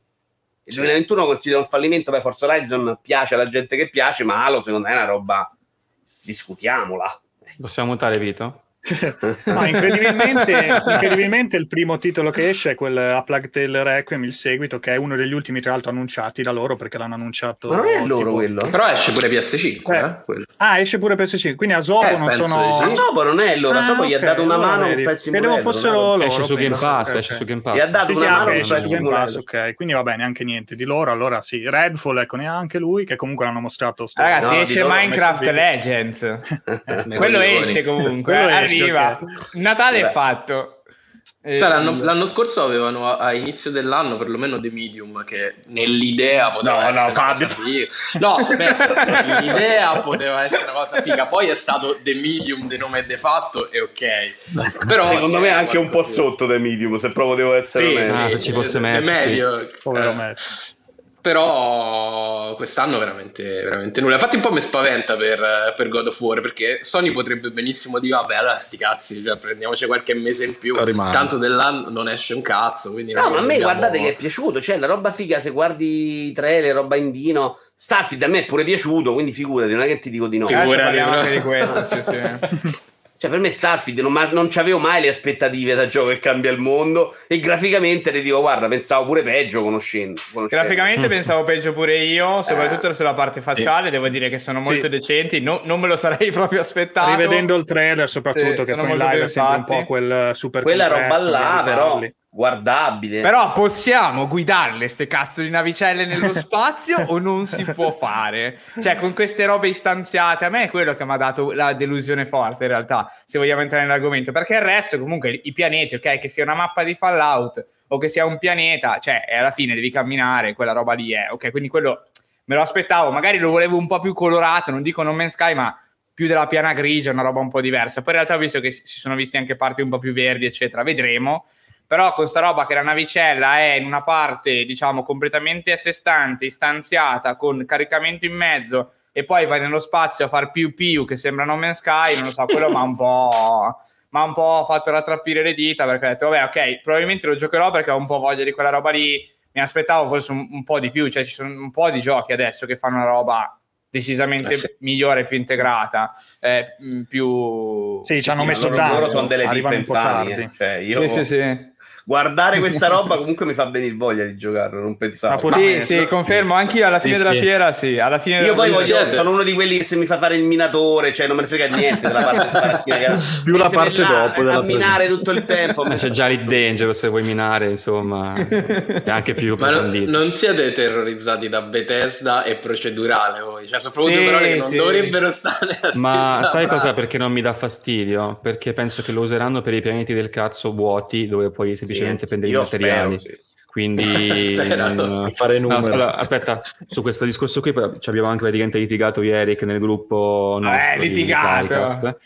Eh, cioè, il fatto che in realtà ho parlato anche con altre persone, non- quasi nessuno si aspettava ci fosse l'atterraggio dove vuoi sul pianeta, perché secondo me questo qua, il, il termine di fattibilità, il fatto che Starfield non possa avere l'atterraggio dove vuoi sul pianeta e non possa fartelo vedere per intero, è semplicemente una questione di design del gioco, perché hai un, eh, appunto un RPG classico alla Bethesda, quindi avere delle missioni in un certo modo, degli NPC che sono comunque presenti in un certo raggio, non ti puoi permettere di fare andare qualcuno al polo nord di un pianeta e farlo camminare per due ore senza Sì, che ma stiamo niente. parlando di Oblivion, sta roba, cioè, capito? È un po' troppo Ma come la ris- in qualsiasi RPG non puoi risolverla. Ma non devo RPG. risolverla io la, questa- la cosa, mi aspetto che lo faccia Bethesda. Co- aspetta, sì, ma come faresti? Con... Non lo ma so puoi- come farei, non lo Eh, ma sviluppo ci io. sono dei limiti proprio strutturali, ma non mi Sì, ma il neanche fare è sta roba. proprio secondo me è una dichiarazione di intenti, cioè quei pianeti dove atterri Sì, sì. dove vuoi sono tutte rocce in cui fai non puoi fare l'RPG nei pianeti dove atterri dove vuoi, ma tra 100 sì. anni puoi fare l'RPG nei pianeti dove vuoi, dove puoi creare delle IA senzienti e allora puoi metterci NP- NPC dovunque.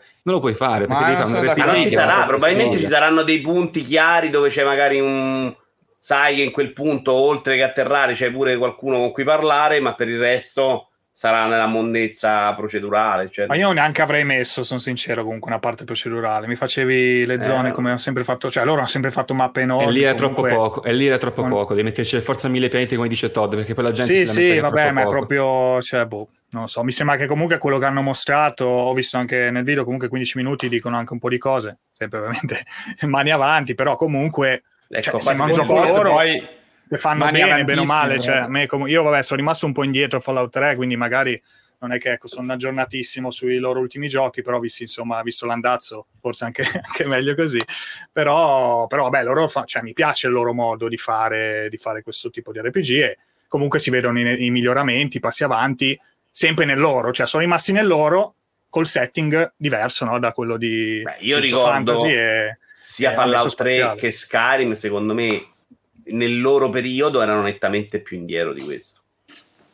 Ah, tecnic- eh, beh, sì, tecnicamente facevano un po'. Sì. Oblivion era No. quello buono, Fallout 3 io ricordo la presentazione delle tre e piangevo, Eh, cioè, l'avevo aspettato un sacco ed era una roba inguardabile per l'epoca. Però, sai, poi lo giocavi, cioè, accetta- ti Ah, abituavi beh, a accettavi, giocavi, no? Comunque il fatto dici, ah, cavolo, Parlo proprio dell'aspetto eh. tecnico, questo No, no, secondo certo, me si certo. lascia ancora vedere. No, Eh. Fallout 3, Sì, mamma mia, veramente eh, sporchissimo, ricordo comunque anch'io. Eh, invece la scena in intermezzo di Skyrim su quel carretto, quella roba Sì, anche lì è abbastanza. Allora, Skyrim dà il meglio sulle lunghe distanze, anche giocato eh, un po'. su Era PC la- l'ho moddato, fatto, tutto Sì, bello, sì, però quel carretto me lo ricordo proprio con Ma la secondo me per del tuo- riassumere proprio a livello di design, non so perché Eric dice che si possa fare, ma se vuoi fare un RPG classico, non puoi metterci procedurale a meno Ma che chi non cazzo vai- lo vuole procedurale? a questo Ma perché punto, non, no? non Cioè, puoi chi avere un pianeta, non puoi avere un pianeta in scala dove puoi atterrare dove tu voglia e farci un RPG? Perché allora, devi acce- accettare il compromesso di avere uno spazio vuoto per chilometri potenzialmente, perché non puoi, mettere, non puoi riempirlo di Ma contenuto. quando giochi Fallout in mano. parte è già così alla fine eh? S- ma Perché lì è una mappa sola, non puoi voli e permettertelo per, per ma 100 la pianeti. non distanza puoi era quello 100 no? pianeti. ma infatti Sì, ma- nessuno chiedeva mille pianeti per me, a me un po' mi spaventa sta cosa perché spaventa relativamente perché mi metti mille pianeti ma io manco ci posso andare cioè quindi cosa c'è? un menu infinito con mille pianeti in cui io poi dico clicco e dico vado in questo pianeta perché non ci posso andare fisicamente quindi neanche che lo scopro mentre cerco qualcosa no? quindi mi verrà detto a un certo punto che c'è questo listone infinito di pianeti su cui si Vabbè, però sicuramente roba. avrai, Eric, una lista di materiali che ti servirà. Eh, esatto, esatto, che mi faranno Te la vai a cercare un po' come facevi con Mass Effect, Mass solo che Effect due, atterri esatto, e esatto, però c'hai esatto. la fase esplorativa in cui il pianeta magari a volte è bello e ti prendi, ti trovi la roba là dentro. E infatti la parte di, di- di menu dove ti fa vedere il pianeta, cioè sembra veramente Mass Effect 2 quando vai a trivellare i pianeti, e sembra veramente identico. E la cosa forse che mi ha fatto, beh, più no, perché ho già detto che il più è non poter volare. La seconda cosa è che sembra veramente un collage di roba già vista, cioè i pianeti procedurali, cioè ovviamente uno non può fare altro che pensare a No Man's Sky, ovviamente. Si rivola la navicella, hai giocato tanto a No Man's Sky, mi sembra veramente molto molto simile a come si muovono le navicelle in No Man's Sky. Poi c'è questa parte qua che abbiamo appena già detto, vedo, mi ispiro pure, il robino di Mass Effect 2 dove trivellavo la roba. Non lo so, vediamo, lo voglio giocare, o mi, mi va, però sì, cioè mi aspettavo qualcosa, da qualche parte, non tutto, eh, da qualche parte qualcosa di nuovo, qualcosina. Mm, Ma secondo me, allora, dico, secondo me il nuovo è la scala. Se- allora, facciamo che sto 500 non 1000 pianeti, vabbè, perché Sì, lo sì, dice sì. stronzate. Secondo me il nuovo è la scala, quindi avere 500 pianeti con potenzialmente 100 variazioni di ambiente. E quella è la cosa nuova di Bethesda. Bethesda ti presenta il nuovo livello di Bethesda è avere un universo esplorabile con 100 variazioni piuttosto che uno Skyrim con tre biomi, ok? Che però devo, devo quindi- giocare, non devo esplorare. Cioè, Vabbè, cioè, eh, è parte del gioco, però dico, secondo me la cosa mh, che io spero più che altro, perché lì mi deprimerebbe un po', nonostante io sono dentro, perché a me lo spazio, già mi, mi sembra una cosa del genere, ehm, come anche lo definisco NASA Punk, sono già lì col- con i soldi in mano, perché è la mia debolezza, come Elite Dangerous per esempio, però ehm, la cosa veramente spero è che almeno ci sia l'interdiction come fai su Elite Dangerous, quindi puoi navigare almeno nel, nel sistema solare, anche se deve essere finto alla Elite Dangerous dove fai il, um, l'accelerazione e ti avvicini al pianeta, magari meno simulativa dove non, non- non lo manchi per mille, mille chilometri, però che tu almeno possa girare nel sistema solare, perché ho visto nel video parti in cui attracchi nelle stazioni nello spazio, parti in cui ti avvicini agli asteroidi, quindi spero di non essere loccato o limitato No, nell'orbita del pianeta. mai, Mattia, però. Eh, però, però quella è la cosa più facile che possono fare. È Cioè, il quindi sistema di comunque stiamo caricamenti alla Elite parlando- Dangerous. Scusa Mattia, di avvicinarti comunque a tutti i pianeti disponibili, diciamo, Almeno e poi allora parte Mettere una la meccanica di navigazione, se ho capito Almeno avvicinarmi, perché lì te lo fa intelligentemente perché non è una cosa... com- cioè tu sei in uno spazio fi- fintamente grande e ti fanno avvicinare a questi corpi enormi. Questa è la cosa più facile che possono fare perché fare un pianeta alla Nome Sky in questo momento con un RPG classico da Bethesda, ok, è fuori luogo anche secondo me. Però dammi la possibilità di navigare nel sistema, cioè quello io spero che ci sia, se non c'è... Io comunque Però scusa, quindi di navighi non solo nell'orbita del cosa, pianeta, cioè, non- cioè, non ho- Eh, a me sembra, dal video sembra così, spero che non sia così.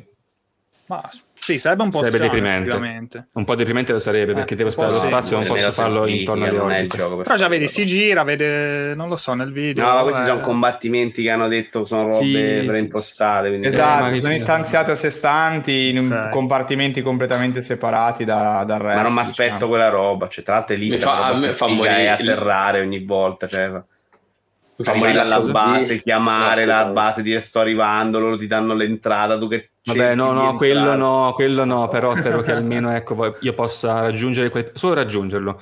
Dammi l'illusione di navigare perché così Secondo me almeno... Mattia non voglio distruggere perché secondo me Eh, ti lo danno so. la mappetta con i disegnini e tu ci clicchi sopra e ci arrivi. Sì, io Eh, penso che sia una roba così che è esattamente quello che fa di Outer Worlds alla fine. Se, se qualcuno Sì, è molto più roba là. piccolo, ovviamente, di Outer Worlds, però non è quella roba là, lì. non ti aspetta niente. Eh, diciamo che l'alternativa con i... Scusa, adesso poi faccio intervenire, poi faccio subito. L'alternativa con i 10-15 pianeti fatti bene è Star Citizen, me, eh, di cui secondo me eh, Starfield è la versione 0.5. Star, eh, Star Citizen non esiste ufficialmente, ok? È un concetto che forse vedremo fra 100 anni, sviluppato per bene e operativo. Però quella è l'alternativa. Io, io sarei lì col VR penso con Star Citizen se fosse vero, purtroppo non lo è ancora. È una roba in- quasi magari, inaccessibile. se ancora hai voglia di giocare. Però Star- Starfield si pone su quel passo indietro, non ti fa fare la metà delle cose, però quello è il concetto, perché Elite Dangerous è tutta un'altra cosa ancora, Nome Sky è tutta un'altra cosa ancora come concetto di base. Eh, quella è l'alternativa. Se hai il PC veramente della NASA, non sto scherzando, provi, ti fai una partita, però capite che di per sé è una roba totalmente inaccessibile. Però, cioè, Ma boh, secondo me la fai troppo, com- cioè devo essere sincero, la fai troppo complessa, cioè nel senso, lasciami volare sul pianeta, mi dai il mio puntatore dove devo andare e se io decido di atterrare in un posto dove non c'è la città, quindi atterro dove cazzo mi pare, sono lontano 27 milioni di chilometri, cazzi miei, io sono atterrato in un posto lontano, Ehm, il ti dico, secondo me ci hanno pensato, ci hanno cioè. pensato, hanno visto che ci mettiamo data d'uscita 2027, ho detto ragazzi, sta roba comunque non serve perché ci sarà il Sì, sì, puntatore. sì. No, assolutamente, avranno tagliato, ci avranno pensato e poi l'hanno tagliata. Però taglia di qui, taglia di là, taglia di su, taglia di giù e... Cioè, graficamente è bello e, e basta, credo. Questa è un po' la questione. Boh, Rispetto ai speriamo. vecchi, intendo. Vediamo. Chiaramente non sappiamo nulla sulla scrittura, che chiaramente in un RPG eh, dovrebbe essere poi la componente più, più immersiva, mettiamola così. Quindi Ah, prima bisogna- di passare a Fabio e Rob, eh, leggevo in chat ehm, eh, Erjon Troia. Potevano fare i 10-15 eh, pianeti sì, io ho risposto poco bene, fa. basta- Ah, ok. Eh, Era questa eh, cosa qui. Fatti bene, bastava, poi tecnicamente troppo indietro. Immaginatevi questo gioco con un concept e la grafica di Cyber. Eh beh, sì, Cyber comunque in quel punto di vista almeno aveva, aveva settato... Infatti mi era dispiaciuto un po' comunque mi sentivo un po' vedendo il video leggere i passi indietro, che è l'ultimo che ho giocato come RPG in prima persona, poi vabbè, tutti i problemi del caso, però comunque ecco, a livello poi di, di impatto è comunque stato un gran piacere. Comunque Fabio, Rob, se volete dire la vostra su, su Starfield. Vai Rob. Ma forse, forse più Fabio che Rob, perché io a dire la verità non sono proprio il loro Neanche utente. sul Game Pass, Rob? Ma non è una questione di guarda che io ho il Game Pass, ma Eh, no, no, se un infatti, gioco, infatti. So se un gioco mi interessa lo, lo prendo a prezzo pieno, non, cioè non, non è un problema. Ho preso Elden Ring, eh, preso dal, da, da qu- quanto mi stavo di- divertendo con Dark Souls non, non c'è pass che tiene.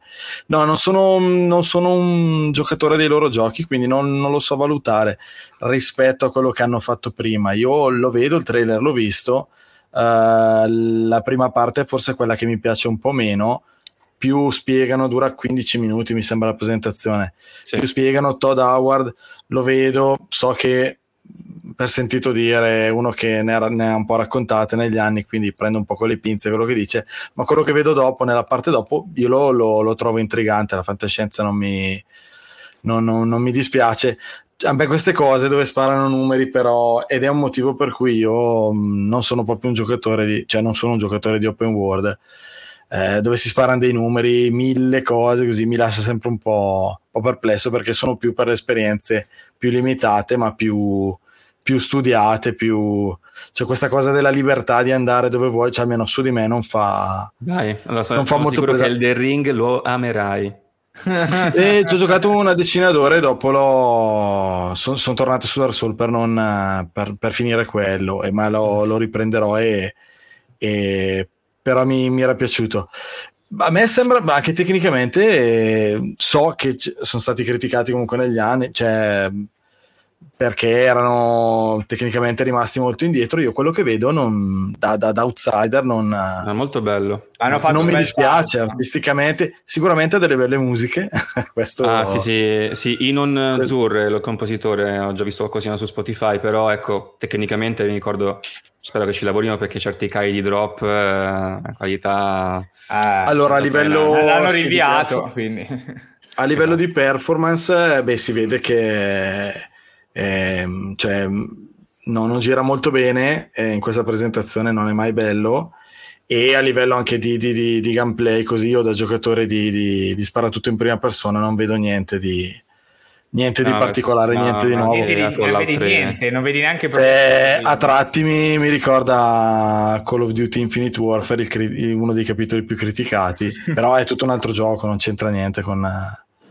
Cioè io vedo, mi viene in mente quella cosa lì, no? non, non sono proprio la persona migliore a cui chiedere un parere, penso su Starfield. Sì, a me l'unica cosa che non ha convinto è proprio quando si mette a sparare. Ecco, avrei preferito vedere magari la stessa tipo missioncina, che poi sembra proprio un piccolo avamposto con questi pirati spaziali o quel che sono, e vederla magari no, speculare no, la versione diplomatica, la versione, una cosa che fanno tipicamente quando presentano magari un gioco di ruolo. Volevi vedere il eh, Night City Wild praticamente. Eh, praticamente. Eh, però, però sì, sembra abbastanza classico sparare. Avrei voluto vedere appunto magari qualche companion, qualche interazione un po' differente. Per esempio, Fallout, una cosa che magari piace o non piace, però col sistema no, SPAV, no, quello a Spav. turni, insomma, fermi il tempo, praticamente prendi la mira contro i vari nemici nelle loro varie parti del corpo con le percentuali e chiaramente tutta la parte poi RPG che ti sei costruito nel personaggio risponde no, a tutte queste ta- statistiche e crea anche dinamiche spesso molto divertenti anche poi per, la- per il grottesco di Fallout, quindi nemici che esplodono, che vengono polverizzati dall'arma al laser, robe varie.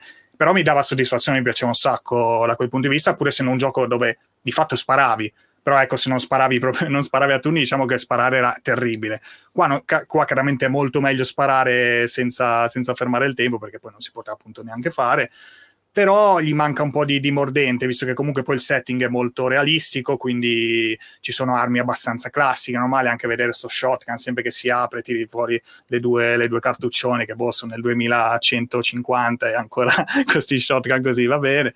Eh, e, e poi appunto non, non- non avere ecco, poteri, magie, cioè quello che magari potevi vedere in un Mass Effect dove comunque se volevi esagerare tu potevi fare la sorta di, di biotico Jedi eh, che ok aveva magari la pistola però comunque bene o male facevi tutte le mosse, le, le schivate strane, saltavi contro i nemici, ti proiettavi, ti teletrasportavi. Qua chiaramente niente di tutto ciò, meno per ora, insomma comunque si parla di alieni ma non credo ecco andremo a a beccare roba tipo potere No, alieno no, alla sì, non è non è quel genere no, di no, no, ma esatto, esatto, cioè comunque Però ecco, spero che non, non diventi troppo, ecco, non- cioè, non- spero per me che non mi, non mi ammorbi troppo la, la parte così appunto tutta sparacchina, abbastanza simile. Spero che poi le missioni siano strutturate, insomma, come sono capaci loro con l'RPG, eccetera. Niente, vi ho, vi ho distrutto. Vai Fabio, no, no, vai Fabio. No, a, a parte che a me fa morire l'HUD sopra l'HUD dell'astronave. Cazzo, ma mettili sul, mettili sul coso dell'astronave. È un po' è vero, quella, sì, sì, è vero. È inspiegabile. Un po' strano, sì. No, comunque quello che vediamo è il meglio che hanno. Eh. Quindi no, tecnicamente que- questo è il meglio che hanno. Eh, Mi, mi spaventa sta roba, però io in realtà sono un grande giocatore dei loro videogiochi. Questo devo dire che tra i loro progetti è quello che mi ha colpito meno perché comunque in Fallout mi piace quell'atmosfera un po' anni 50, molto Philip Dick come, come idea eh, e questo mi sembra molto meno originale da quel punto di vista. Eh, quindi non, non mi ha colpito particolarmente perché dicevate bene prima, sembra, sembra tante cose messe insieme, cioè sembra un po' No Man's Sky, sembra Elite Dangerous, sembra... eh, non Destiny. sembra particolare... Come? Qualcosa di Destiny anche Sì, così. anche se- m- magari, Destiny, Magari, cioè, che magari. c'ha quel gameplay di Dio, invece qui spara sembra non sia niente di che. Mm, eh, e, sì. e quindi insomma non, non mi ha colpito particolarmente anche perché è un gioco che ti richiede un investimento di tempo notevole e, e poi loro non sono nemmeno così famosi per averci un gioco pulito al lancio e mi spaventa tanto col procedurale con cioè, Quello- comunque sono uscite quello sì. delle voci sono uscite delle voci dei rumor eh, negli ultimi mesi dei sviluppatori che hanno detto che il gioco è un casino Sì, c'è uno sviluppatore che ha detto che l'engine, allora non è che il gioco è un casino, ma che l'engine eh, è difficile. E quindi questo mi sa che è Ah, proprio che, la natura del sarebbe una grande novità comunque. Che- sì, perché questo Creation Engine 2 non sembra essere sta meraviglia di cui parlano, difficile da implementare e lavorarci, e questo sarà sicuramente in causa natura del rinvio e anche magari delle performance alternanti viste in, in conferenza. Fortunatamente hanno abbandonato la vecchia generazione, quindi diciamo che mostri strani teoricamente non dovremmo vederne. Magari su Serie S qualche, qualche incertezza. Che grande notizia. ma secondo me quel pezzo del filmato col dinosauro è una citazione a- sbaglio. al video di No Man's Sky o- è voluta Potrebbe. Assolutamente. Ah, Eh, Attenzione a tirare, le fre- a tirare le frecciate quando poi dopo anche tu puoi essere Eh, sì. criticato. Eh sì, eh sì. ma infatti a me un po' stupisce, per questo che dico, cazzo, ma è veramente così, così una cozzaglia di roba già vista nella generazione scorsa? Ti sei pure già sganciato eh, da- dalla generazione scorsa, hai la possibilità di sfruttare questa potenza. Questi, e gli SSD dove sono finiti? Non ci sono più. Ma scusami però, è, è tanto che è in sviluppo questo gioco, no? Tanti Sì. Anni. Allora, Parte dei problemi sicuramente è legata a questo. Cioè, sono proprio in ritardo. Sì, sì. E niente, vediamo, insomma, va bene. Perché t- la- l'amaro in bocca qual è? Chiaramente che se, se mai ci sarà un passo avanti da parte di Bethesda, se non è Starfield, sarà TES 6 di Elder Fallout Scrolls 6, 5, hanno già annunciato, Fallout detto. 5 Se dopo mi piace Elder Scrolls la- 6 cioè siamo veramente nel 2030 a quel punto e cioè, ci si chiede che senso abbia ovviamente aspettare così tanto per questo volevo che fosse un filo Ma più io voglio avanzato. crederci, Vabbè. dai, io sono positivo, dai. Sei positivo, positivo. Ma eh, Giocherò sicuramente. cosa Basta che ci mettono una dire- bella storia. Hanno già, Eh sì, dai, fatto- hanno già tanto forse. 50% potrebbe essere un problema Bethesda questo E, no, una cosa che volevo dire rispetto a una- ma velocemente rispetto a quell'argomentazione iniziale della concretezza, anche io poi ho letto l'articolo di Vito. Ehm, non lo so, io ho vista un po' diversamente perché era un- una buona rottura rispetto al passato, dove appunto c'è sempre la promessa infinita che puntualmente viene disattesa, poche volte realizzata al 100%. E quindi mi è piaciuto questo, anche se solo per un anno, magari, anche se l'anno prossimo ricominciano con le sparate del 2030, mi è piaciuto che per quest'anno si mantenessero su una concretezza, perché poi gli serve, ehm, avendo sotto il Game Pass e sapendo che io, possessore di Xbox e Game Pass, a breve ho tipo, boh, eh, ho vedo una riga di, quattro titoli per cinque... Sì, ho tipo 25 titoli da giocarmi per fine 2022 e praticamente metà di questi sono su Game Pass. Eh, non lo so, mi... Però, cioè, si possono fare entrambe le cose. eh. Cioè, non è che se ci stava un trailer di Avowed per il 2025, allora non ci stavano i giochi del Game Pass fino al 2022. Cioè, questa cosa qui che non riesco a inquadrare, forse, forse non ho capito io. Cioè, si possono fare entrambe le cose. Beh, le aveva fatte, gli ultimi due anni secondo me aveva fatto Mhm. entrambe le cose. Scusatemi, ovviamente sono saltato qua, sempre quando Ok. parlo, non sia mai. E no, volevo dire semplicemente, eh, avendo 25 titoli da giocarmi nel 2022 e eh, avendo ehm, la metà di questi su Game Pass, a me interessa anche questa concretezza perché io so che posso giocarmi un botto di roba e mh, molti di questi sono anche titoli interessanti, c'è Pentiment eh, che mi interessa molto. Ma anche un Atomic Hearts che sta su Game Pass mi interessa particolarmente. Atomic Ci Hearts sarebbe- esce, eh, Mattia. Esce, ma, ma è più concreto di, di che mai, eh, se vedi il nuovi trailer. Hanno fatto un cioè, trailer al- in quel periodo che hanno confermato il 2022. Sì. Penso che non lo Sì, fai sì, se sì, non sì. sei di. Somerville Ti, ti ripeto, che- Mattia, scusami, mi sei saltato, ti ripeto, diciamo, una sorta di provocazione, un conto. Cioè, ma questa roba della concretezza, cioè, non è che se ci stava un trailer di Avowed, quindi mi dice Avowed, non lo so, non mi dai neanche la data, quindi si parla di almeno 2024, altrimenti avresti scritto 2023. Cioè, non è che non ci stavano i giochi per, eh, per Game Pass, ci potevano stare entrambe le cose. Poi eh, eh, riassumo velocemente e eh, fondamentalmente bastava metterceli dentro, cioè ce li metti dentro, me li fai vedere tutti e due, come diceva Vito, questa cosa Microsoft l'ha già un po' fatta e, e boh, cioè ci stava, mi fai vedere qualcosa di nuovo, poi arriva fra tre anni. Non vabbè, lo so, secondo bene. me, allora, magari è una stronzata, ma secondo me è proprio una linea editoriale che hanno scelto per quest'anno, essendo, cioè, eh, volendosi proprio essere il fornitore di servizi per eccellenza da questo punto di vista. Ti fornisco il servizio, non ti posso vendere il sogno. Tu il Game Pass lo hai adesso, non fai l'abbonamento fra due anni, ti faccio vedere questi giochi per il 2022 e questi giochi per il 2023. Non, magari non ce l'hanno comunque pronto per problemi vari, ma magari ho detto non sc- scelgo di non farti vedere a wow, perché adesso non mi serve a niente. Anno prossimo te lo posso far vedere per il 2023 e sono comunque a posto. Tu adesso hai questa infografica che sta girando ovunque di questi 50 giochi tra 2022 e 2023 e sta roba comunque figa che arriverà anche nel 2022 non sarà il gioco della Madonna, eh, questo è vero, eh, la roba della Madonna può essere un Hogwarts Legacy, ehm, un Callisto Protocol che sono comunque fuori dall'ecosistema, però ecco, io il Somerville me lo giocherò sicuramente che da parte di una sezione di Play Dead, di, di ex Play Dead, Pentient me lo giocherò, Atomic Hearts mi incuriosisce ormai da 500 anni, anche Eagle Life mi sembra interessante, a Plague Tale me lo giocherò sicuramente che il primo l'ho giocato e sembrano parlare anche bene i provati di quest'ultimo gioco.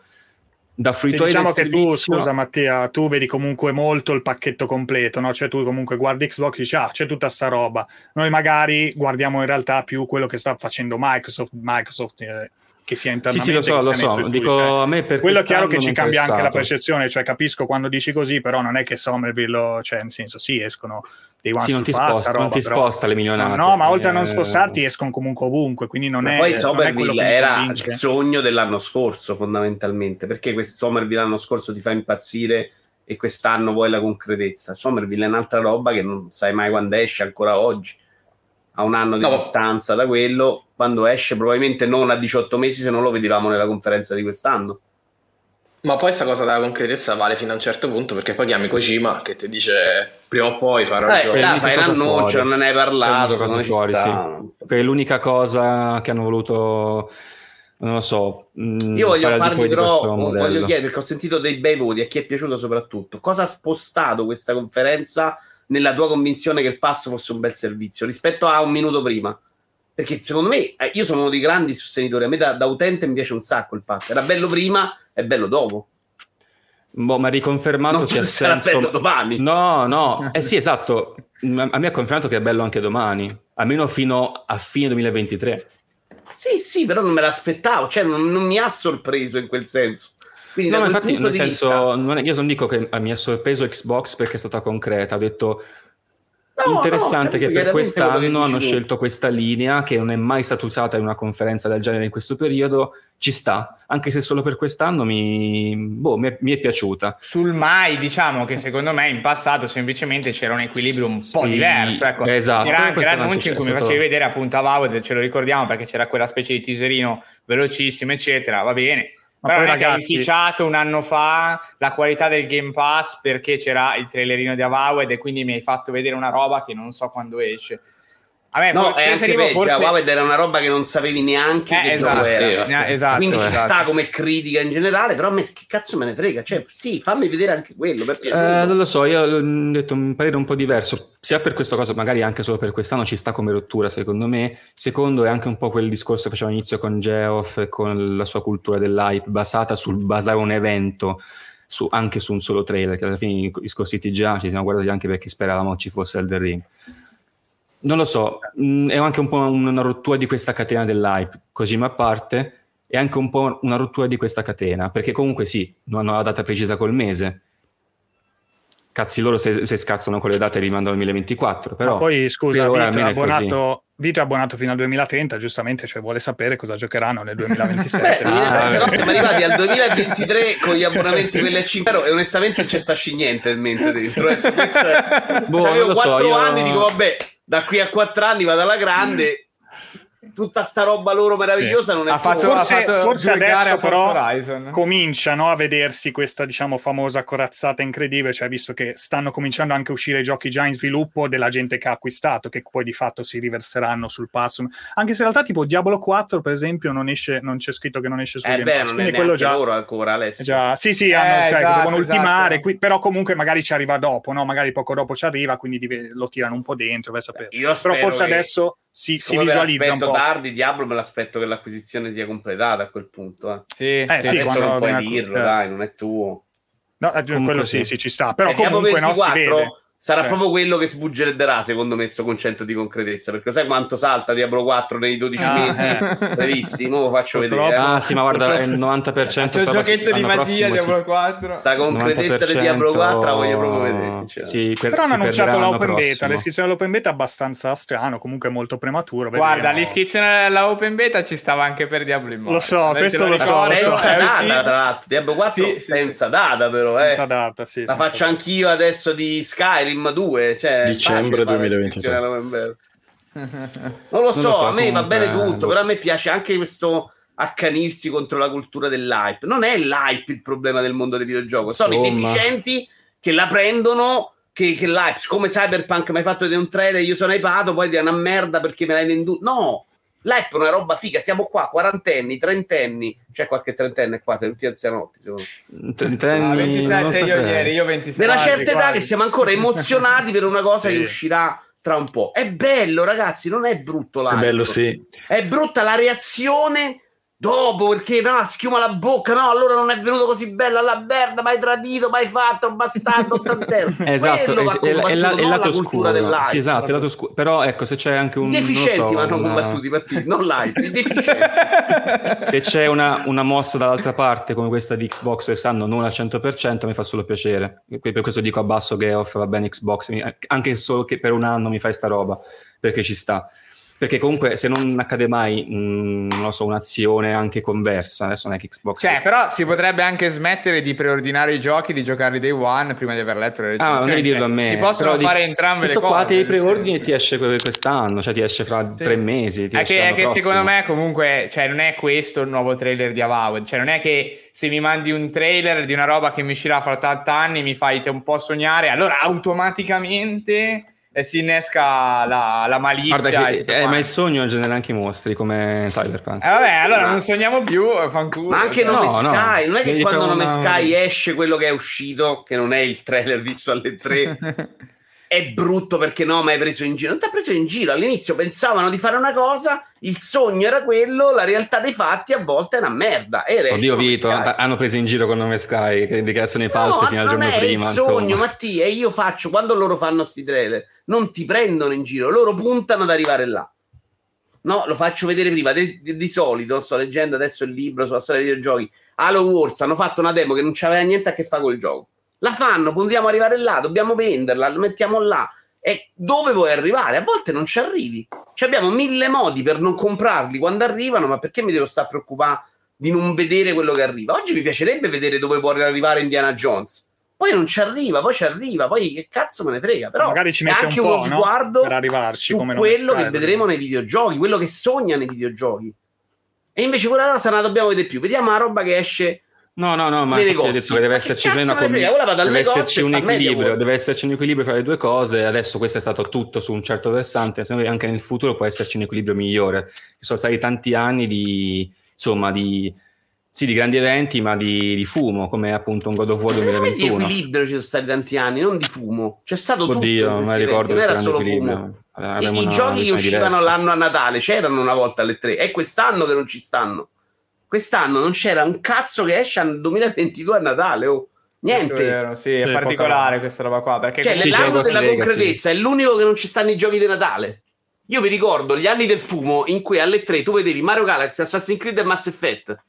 Quelli erano gli anni del fumo. Gli anni del fumo. L'anno della concretezza che esce a Natale, forse God of War. Non lo sappiamo, o vediamo. No, per me non è, è proprio la parola concretezza usata a cazzo di cane, secondo me. Si sono allungati anche i tempi e i costi Eh, Certo, certo. dello sviluppo. Sì, sì.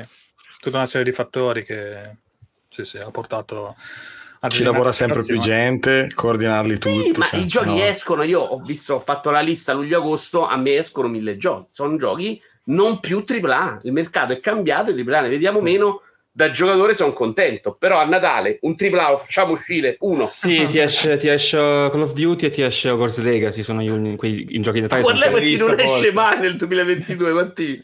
Mai nella vita. Ah, per adesso sì, per adesso sì. Vediamo. Questo non lo so, Speriamo, dico, speriamo. allo stato hanno un attuale hanno un po' mancato il punto. Ma c'ha data, so secondo me se- non c'ha manco data War Legacy. 2022, no, non c'ha non mi Ah, c'è Lens. 2022, sì, sì. No, Ma vediamo con data. Nintendo, però sì, uno poi deve anche essere interessato alla sua roba, per, eh, non è così generico, insomma, Nintendo. No, Nintendo Vediamo. secondo me ce la può piazzare, ha messo 7, Sì. è un bel gioco. però- Nintendo che ha, secondo me, costi di sviluppo almeno sulla parte tecnica Certo. più bassi, perché Certo, avendo una console certo. meno potente, E Nintendo sto passaggio alla concretezza l'ha fatto qualche anno fa e dopo le 3 Sì, esatto. 4 Pikmin si è messa a fare i giochi davvero a ottobre cioè adesso fa i direct della roba che esce a tre mesi quella è concretezza se vuoi dire no Ah, beh, sì, 4 Nintendo, ma Nintendo non- infatti non è mm, incluso nel discorso. Secondo me, sì. secondo me, se è partito così Nintendo, visto che andiamo magari un po' oltre Xbox, eh, Nintendo ora manca, però secondo me negli ultimi anni è stato un buon esempio di un buon mix. È vero che l'hanno pagata cara perché inizialmente i primi eventi post Switch, l'uscita è con quei trailer di Bayonetta, Metroid Prime, anche Pikmin, eccetera, che sono ancora qua che devono arrivare. Eh, però hanno settato un po' no, la- alcune cose un po' fantomatiche, un po' mitiche, un po' mitologiche che sarebbero dovute arrivare. Poi hanno iniziato col ciclo quasi semestrale di direct grossi che segnava cosa usciva nei prossimi mesi, tra cui tantissimi giochi Nintendo, ovviamente. Quindi, secondo me, in questo modo, giocandosi un po' la concretezza all'inizio, sono riusciti poi negli anni a mantenere un po' sia di mistero che, che di concretezza effettiva. Microsoft forse un po' meno, forse Microsoft l'anno scorso, come diceva Vito prima, quando riusciva appunto sia Forza Horizon che, che Halo eh, a fine anno e quindi c'era veramente della ciccia concreta da toccare con mano nel breve. Vediamo nel 2023. Io sono un po'. cioè, con questi 2023, no? Senza data, non, non lo so. Mm, Secondo me, cioè, le infografiche le fa chiunque, poi, poi le spostiamo anche, cioè, te li tocchiamo. Eh, lo so, però non Mandiamo il puoi messaggino come mai ne abbiamo visti. vaso, eh. Cioè, non lo so. Comunque, Ormai ecco, siamo così abituati a questi rinvii che non credo che ti uno o due in dico, più. ti dico, secondo me la cosa conversa a quello che ho detto, ecco, il rischio di questa concretezza, di trovarci il lato negativo, è, eh, spero che non sia l'alterazione di, certi- di certi processi produttivi per certi giochi che per dover rispettare questa imposizione dall'alto eh, di Microsoft, quindi parlo quelli che comunque hanno il label Game Pass o comunque sono first party o second party, ecco, non vengano accelerati o alterati in modo innaturale per rispettare la schedule più del- delle altre volte, insomma, perché si tratta comunque del piano di Microsoft per avere prestigio. Ecco, questo è il lato negativo che trovo a questa nuova concezione di, di presentazione da parte di Microsoft, se proprio deve esserci. Eh, l'unico che Vedremo, trovo, vedremo. Io penso che in una certa qualche misura questa cosa sarà inevitabile. Poi vedremo chi e quando verrà buttato dentro sotto la mietitura della schedule, però sì. Nel frattempo invece Blizzard comunque basta BlizzCon, non sono neanche stati acquisiti, però Overwatch 2 e Diablo 4 è già da Microsoft, c'è ormai, ok, senza data, non c'è la- l'etichetta Game Pass, ovviamente come dicevamo prima, però vediamo. Eh, Diablo 4 vi è piaciuto, ragazzi? Eh, l'avete Eh. visto in forma. Si era già visto un po' di gameplay tempo fa, ma era ancora una fase ancora pre-pre-alfa. Qua insomma si è visto qualcosina di meglio. Hanno presentato il negromante e varie. mm, E non costa anche delle- 35 euro come su Diablo Eh, 3, incredibile. esatto. Costava Ma 15, che- però sì, comunque era. ah, ok. Gameplay non, non- cioè il 3 ho giocato tantissimo, anche il 2 ai tempi, ma veramente tanti anni fa, l'1 abbastanza. Gameplay non so dire ancora perché devi entrare, Chiaro, devi, devi entrare proprio nel dettaglio del gioco. Graficamente, stile, mi, eh, graficamente mi piace tantissimo. Sì. È tornato oscuro, ma mh, con le critiche che avevano ricevuto al 3 ehm, era, Sì. era ragionevole, ma è bello, è curato e vabbè, poi si confronta con un 3 che è del 2012. Ah, Esce adesso infatti. Diablo Immortal, che ha la grafica di Diablo 3 del, eh, del 2012, cioè sono passati dieci anni, cioè è ragionevole che, che anche un gioco del tipo di Diablo faccia un salto in dieci anni, pazzesco. Però mh, perlomeno lo stile c'è, curato. È... Sì, anche a me ha fatto impazzire, trovo bellissimo. C'ho una voglia pazza di giocarlo. Eh, Tra l'altro, sto giocando Diablo Immortal. Secondo me i giochi li sanno fare di quel tipo. Anche Sì. con Diablo Immortal, tutte le polemiche, però il gioco lo sanno fare. C'hai un feeling eh, su, su una roba che è veramente schiacciare come le scimmie sulla tastiera, che invece è fighissimo e non si capisce perché, ma sono bravi. sì, sì, sì, Ho giocato adesso Chaos Bane, è insopportabile in confronto e fa la stessa cosa. Quindi il manico c'è, bello. Però secondo me è un'altra roba che Eh, speriamo bene. Io ho letto che comunque si partirà con 5 classi, quindi il Negromante ha aggiunto, hanno aggiunto l'ultima, come in Diablo 2 e Diablo 3, comunque la base, diciamo, Diablo 4 base sarà così, quindi ci sarà il barbaro, il druido, l'assassino. e Nella il selezione mago. se ne vedono 5, scusa. Esatto, sì, sì, quei 5 Cioè lì, nel menu sì, di sì. selezione del personaggio. Esatto, e basta, cioè, però ne aggiungeranno dopo probabilmente con- perché comunque hanno annunciato che sarà insomma live service game, anche se sarà premium comunque si comprerà e poi pagherai per eh, roba cosmetica e, e le espansioni future che sicuramente metteranno altre classi come il Demon Hunter, insomma, il, il crociato, Sì, nel, nel- nel discorso pass do a 20 milioni Diablo 4 e poi ti vendo il personaggio a parte. eh, no? Anche, sì, sì, sì, assolutamente. Sì, sì. personaggi. Poi metteranno tra l'altro una cosa anche di Immortal, ho letto, eh, che è l'occultista, che è questo personaggio che mh, eh, permette di estrarre un potere leggendario da un oggetto e inserirlo su un altro, cosa che per esempio nel Diablo 3 eh, non era presente, ma era solo in parte presente col cubo di Oradium, se ricordate, comunque potevi estrarre dei poteri e, dopo, metterli, e metterteli come passive, sì sì, con l'espansione Reaper of Souls. E, e comunque vabbè dai, mh, si è visto in forma, ecco io già non credevo neanche di, di vederlo sinceramente, pensavo fosse proprio Ah. lontano lontano. 2023, fai che anche 2000 inizio 2024 Natale. comunque è buono e l'istituzione all'open beta pure dà un buon segno anche che sia open beta e non closed beta, quindi comunque processo già accelerato, quindi lo faranno provare a tutti subito, faranno i stress test, faranno quello che, che vogliono e dai, mi sono abbastanza, beh, sono super hypato perché appunto il 3 ci ho, ci ho passato Però anche più ore di scusami. quelle dovute, ma Scusami, indipendentemente dalle classi che mettono, cosa fanno, se te le fanno pagare o meno. Cioè, il trailer di- dice alcune cose. Mm, L'open world si vede il personaggio che va a cavallo, gli sì. eventi live tipici da, da, da MMORPG Esatto.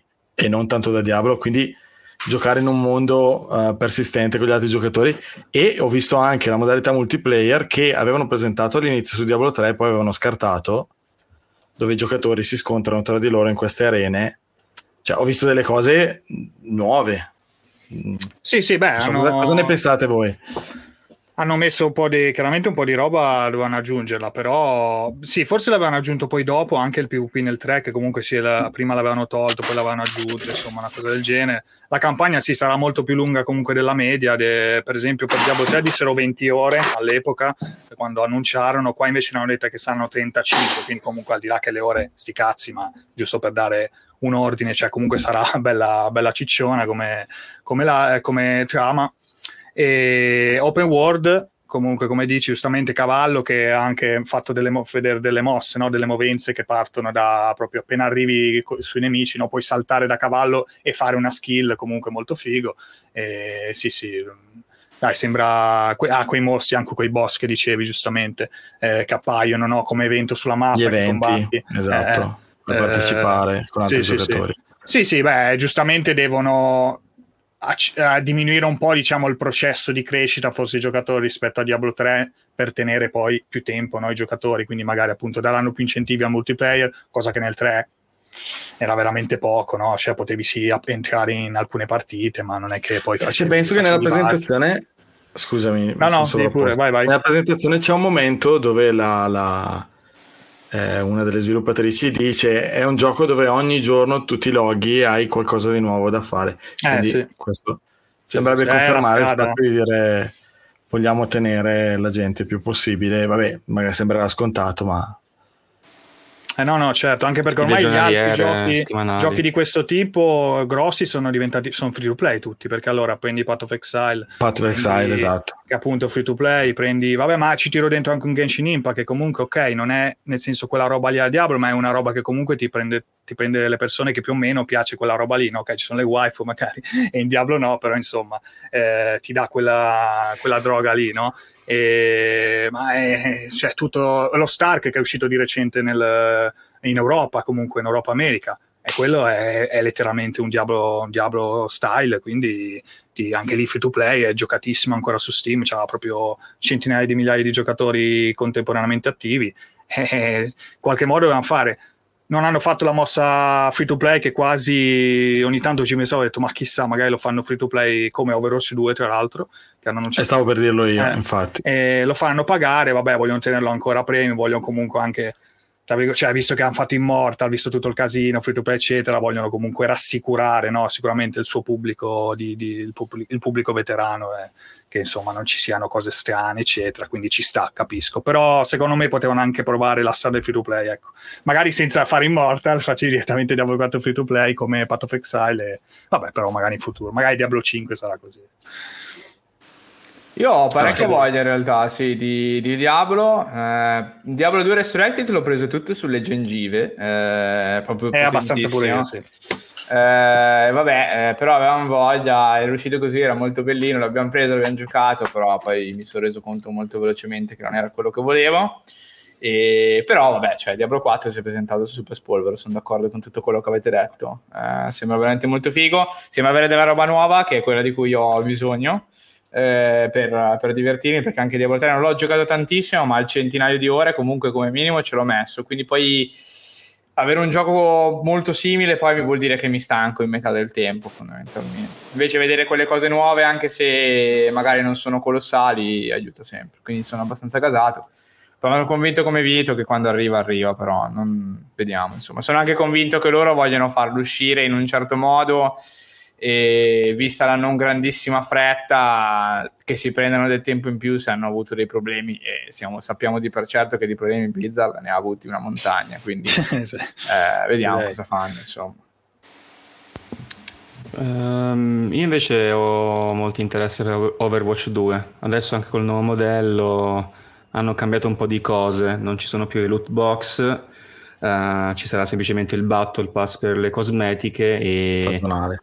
Avrà, questi, sì, avrà queste season eh, da, mi ricordo, due mesi e mezzo, tre mesi, una roba del genere. Sì, Quindi che- co- e con ogni season si aggiunge in realtà un personaggio e una mappa, quindi insomma, cioè, andando avanti nel tempo diventa una bella roba con tantissimi eroi potenzialmente nel lungo periodo. Non, non dico una cosa alla League of Legends, però avere tanti eroi, addirittura uno a stagione, ai- aiuta tanto la diversificazione dal punto di vista degli approcci, del, del team building e quant'altro.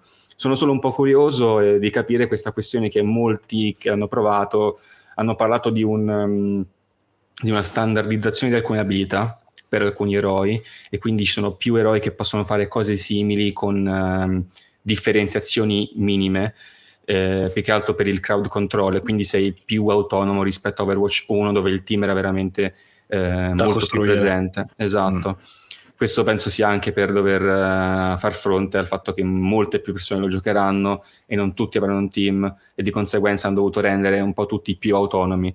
Eh, bisogna capire poi se questo qui adesso col test definitivo che ci sarà a ottobre eh, con l'inizio del tutto, io sarò lì a giocarlo, se funzionerà veramente o se dovrà essere tunato qualcosa ancora di più, ma al 90% dovranno aggiustare altre robe, sicuramente questo è semplicemente un grosso test prima della 1.0 perché poi la vera 1.0 arriverà l'anno prossimo in futuro con le esperienze in PvE e non solo PvP. Eh, però ho adorato il primo, per, cioè, sono stati periodi, è stato un periodo iniziale che Overwatch era veramente tutto. Uh, poi, Tra l'altro, un sì. veramente straordinario dell'uno che c'è per, per Blizzard, la prima esperienza di un gioco di questo tipo, ma anche come... Sì. Eppure hanno fatto il gioco che aveva in quel momento il netcode migliore. Eh, poi dopo mh, mm, ho visto un po', perché poi dopo mi ero disinteressato e ho visto un video un po', un po', che mi spiegava che alla fine poi il gioco è andato un po', un po in aria quando hanno un po' sbagliato come gestirlo com- come e-sport, però a livello di, di, di, gioco quando è uscito funzionava molto sì, bene. Avevano sfondato proprio quegli anni lì, ma non ricordo qualun- la qualunque Overwatch ovunque, te lo ritrovavi veramente, uscivi di casa, vedevi qualcosa di Overwatch venduto tantissimo. Gioco dell'anno no, 2016, anche, ricordiamocelo, sì, sì. grazie Geoff. Vedete, esatto. vedete che me ne ricordo. No, ma proprio un gioco che funzionava online, cioè dici mh, rispetto a altra gente che ha molta più esperienza, anche lo stesso ad esempio Call of Duty, c'è comunque un gioco che funzionava molto bene online. E giustamente c'erano le waifu, eh, perché No, giusto Fabio, eh. quelle hanno fatto sì, tanto. Io Overwatch è proprio il gioco più distante da, da Quindi neanche quelle, niente. Eh, vabbè, allora. Ma scusami, però c'erano le waifu. È difficile trovare una cosa che non c'è in Overwatch perché ci hanno voluto mettere sì, tutto sì, a livello di rappresentazione. Eh, penso che più ma... più variegato di Overwatch eh, non, non, si può fare. No, ragazzi, Overwatch è dannatamente divertente. Questo gioco in gruppo è totale, secondo me. Mm, veramente divertente, veloce. E, e, e, almeno col primo, veramente la scelta dell'eroe ti faceva la partita. Qui voglio capire fino a che punto ci spinge. Poi non, ho, non è che il clan o faccio i campionati o altro. Quindi, se mi viene data maggiore autonomia, non sono neanche troppo scontento. Voglio capire se poi sta roba va a minare le basi del gioco o no Credo non tanto perché ci hanno comunque lavorato un bel po' e hanno dovuto settare. A me sembra, sembra, un po' uno step un po' alla League of Legends, dove tutti i personaggi però sono diversi tra di loro, ma si sono creati delle classi, no? Eh, diciamo, ogni personaggio uh-huh. è mhm. unico se vogliamo, però alla fine ci sono le classi delle posizioni. Non dico che tutti all'interno della stessa classe sono uguali, eh, no, hanno le loro proprietà, però grosso modo ecco ci sono, c'è il bruiser, c'è il tank, c'è... poi magari sì, di, sì, sì. Di, di, anno in anno cambia il meta, quindi magari quello che prima era un tank adesso è un bruiser, quindi fa un po' più di danno, eccetera, però rimane sempre un personaggio molto tozzo, con tanta vita, eccetera.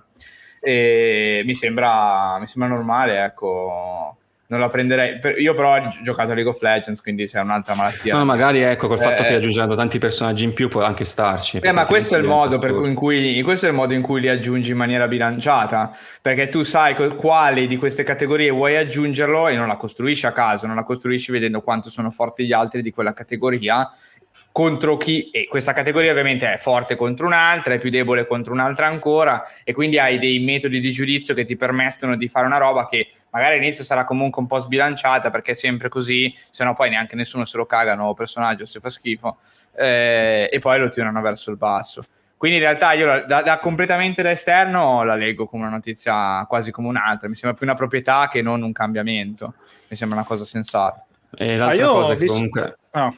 No, finisco un secondo. No, semplicemente sì, sì. gli eroi non saranno a pagamento, semplicemente niente, ti entrano con una nuova stagione. L'unica limitazione che hai, che mi pare tu non possa scegliere più di un certo numero mm, a inizio partita anche nel 2, e quindi se è preso è preso. E, mm, la cosa che si pagherà saranno le estetiche, ma quello vabbè, viene da sé col Battle Pass. Eh se no non te lo facevano sì, è sempre lo stile Riot Games alla fine mi sembra che, che, è quello che sta funzionando tantissimo in, questo, in questi ultimi 6-7 anni tutto gratis eh, se vuoi l'estetica te la paghi e poi alla fine il ventello magari dopo 150 ore lo smolli anche io direi visto che è quasi mezzanotte così poi li lasciamo andare ai loro doveri si poteva anche chiudere con Final Fantasy con la croce delizia di queste serie di eventi, questo, questo Nomura impazzito per il web, meme contro meme.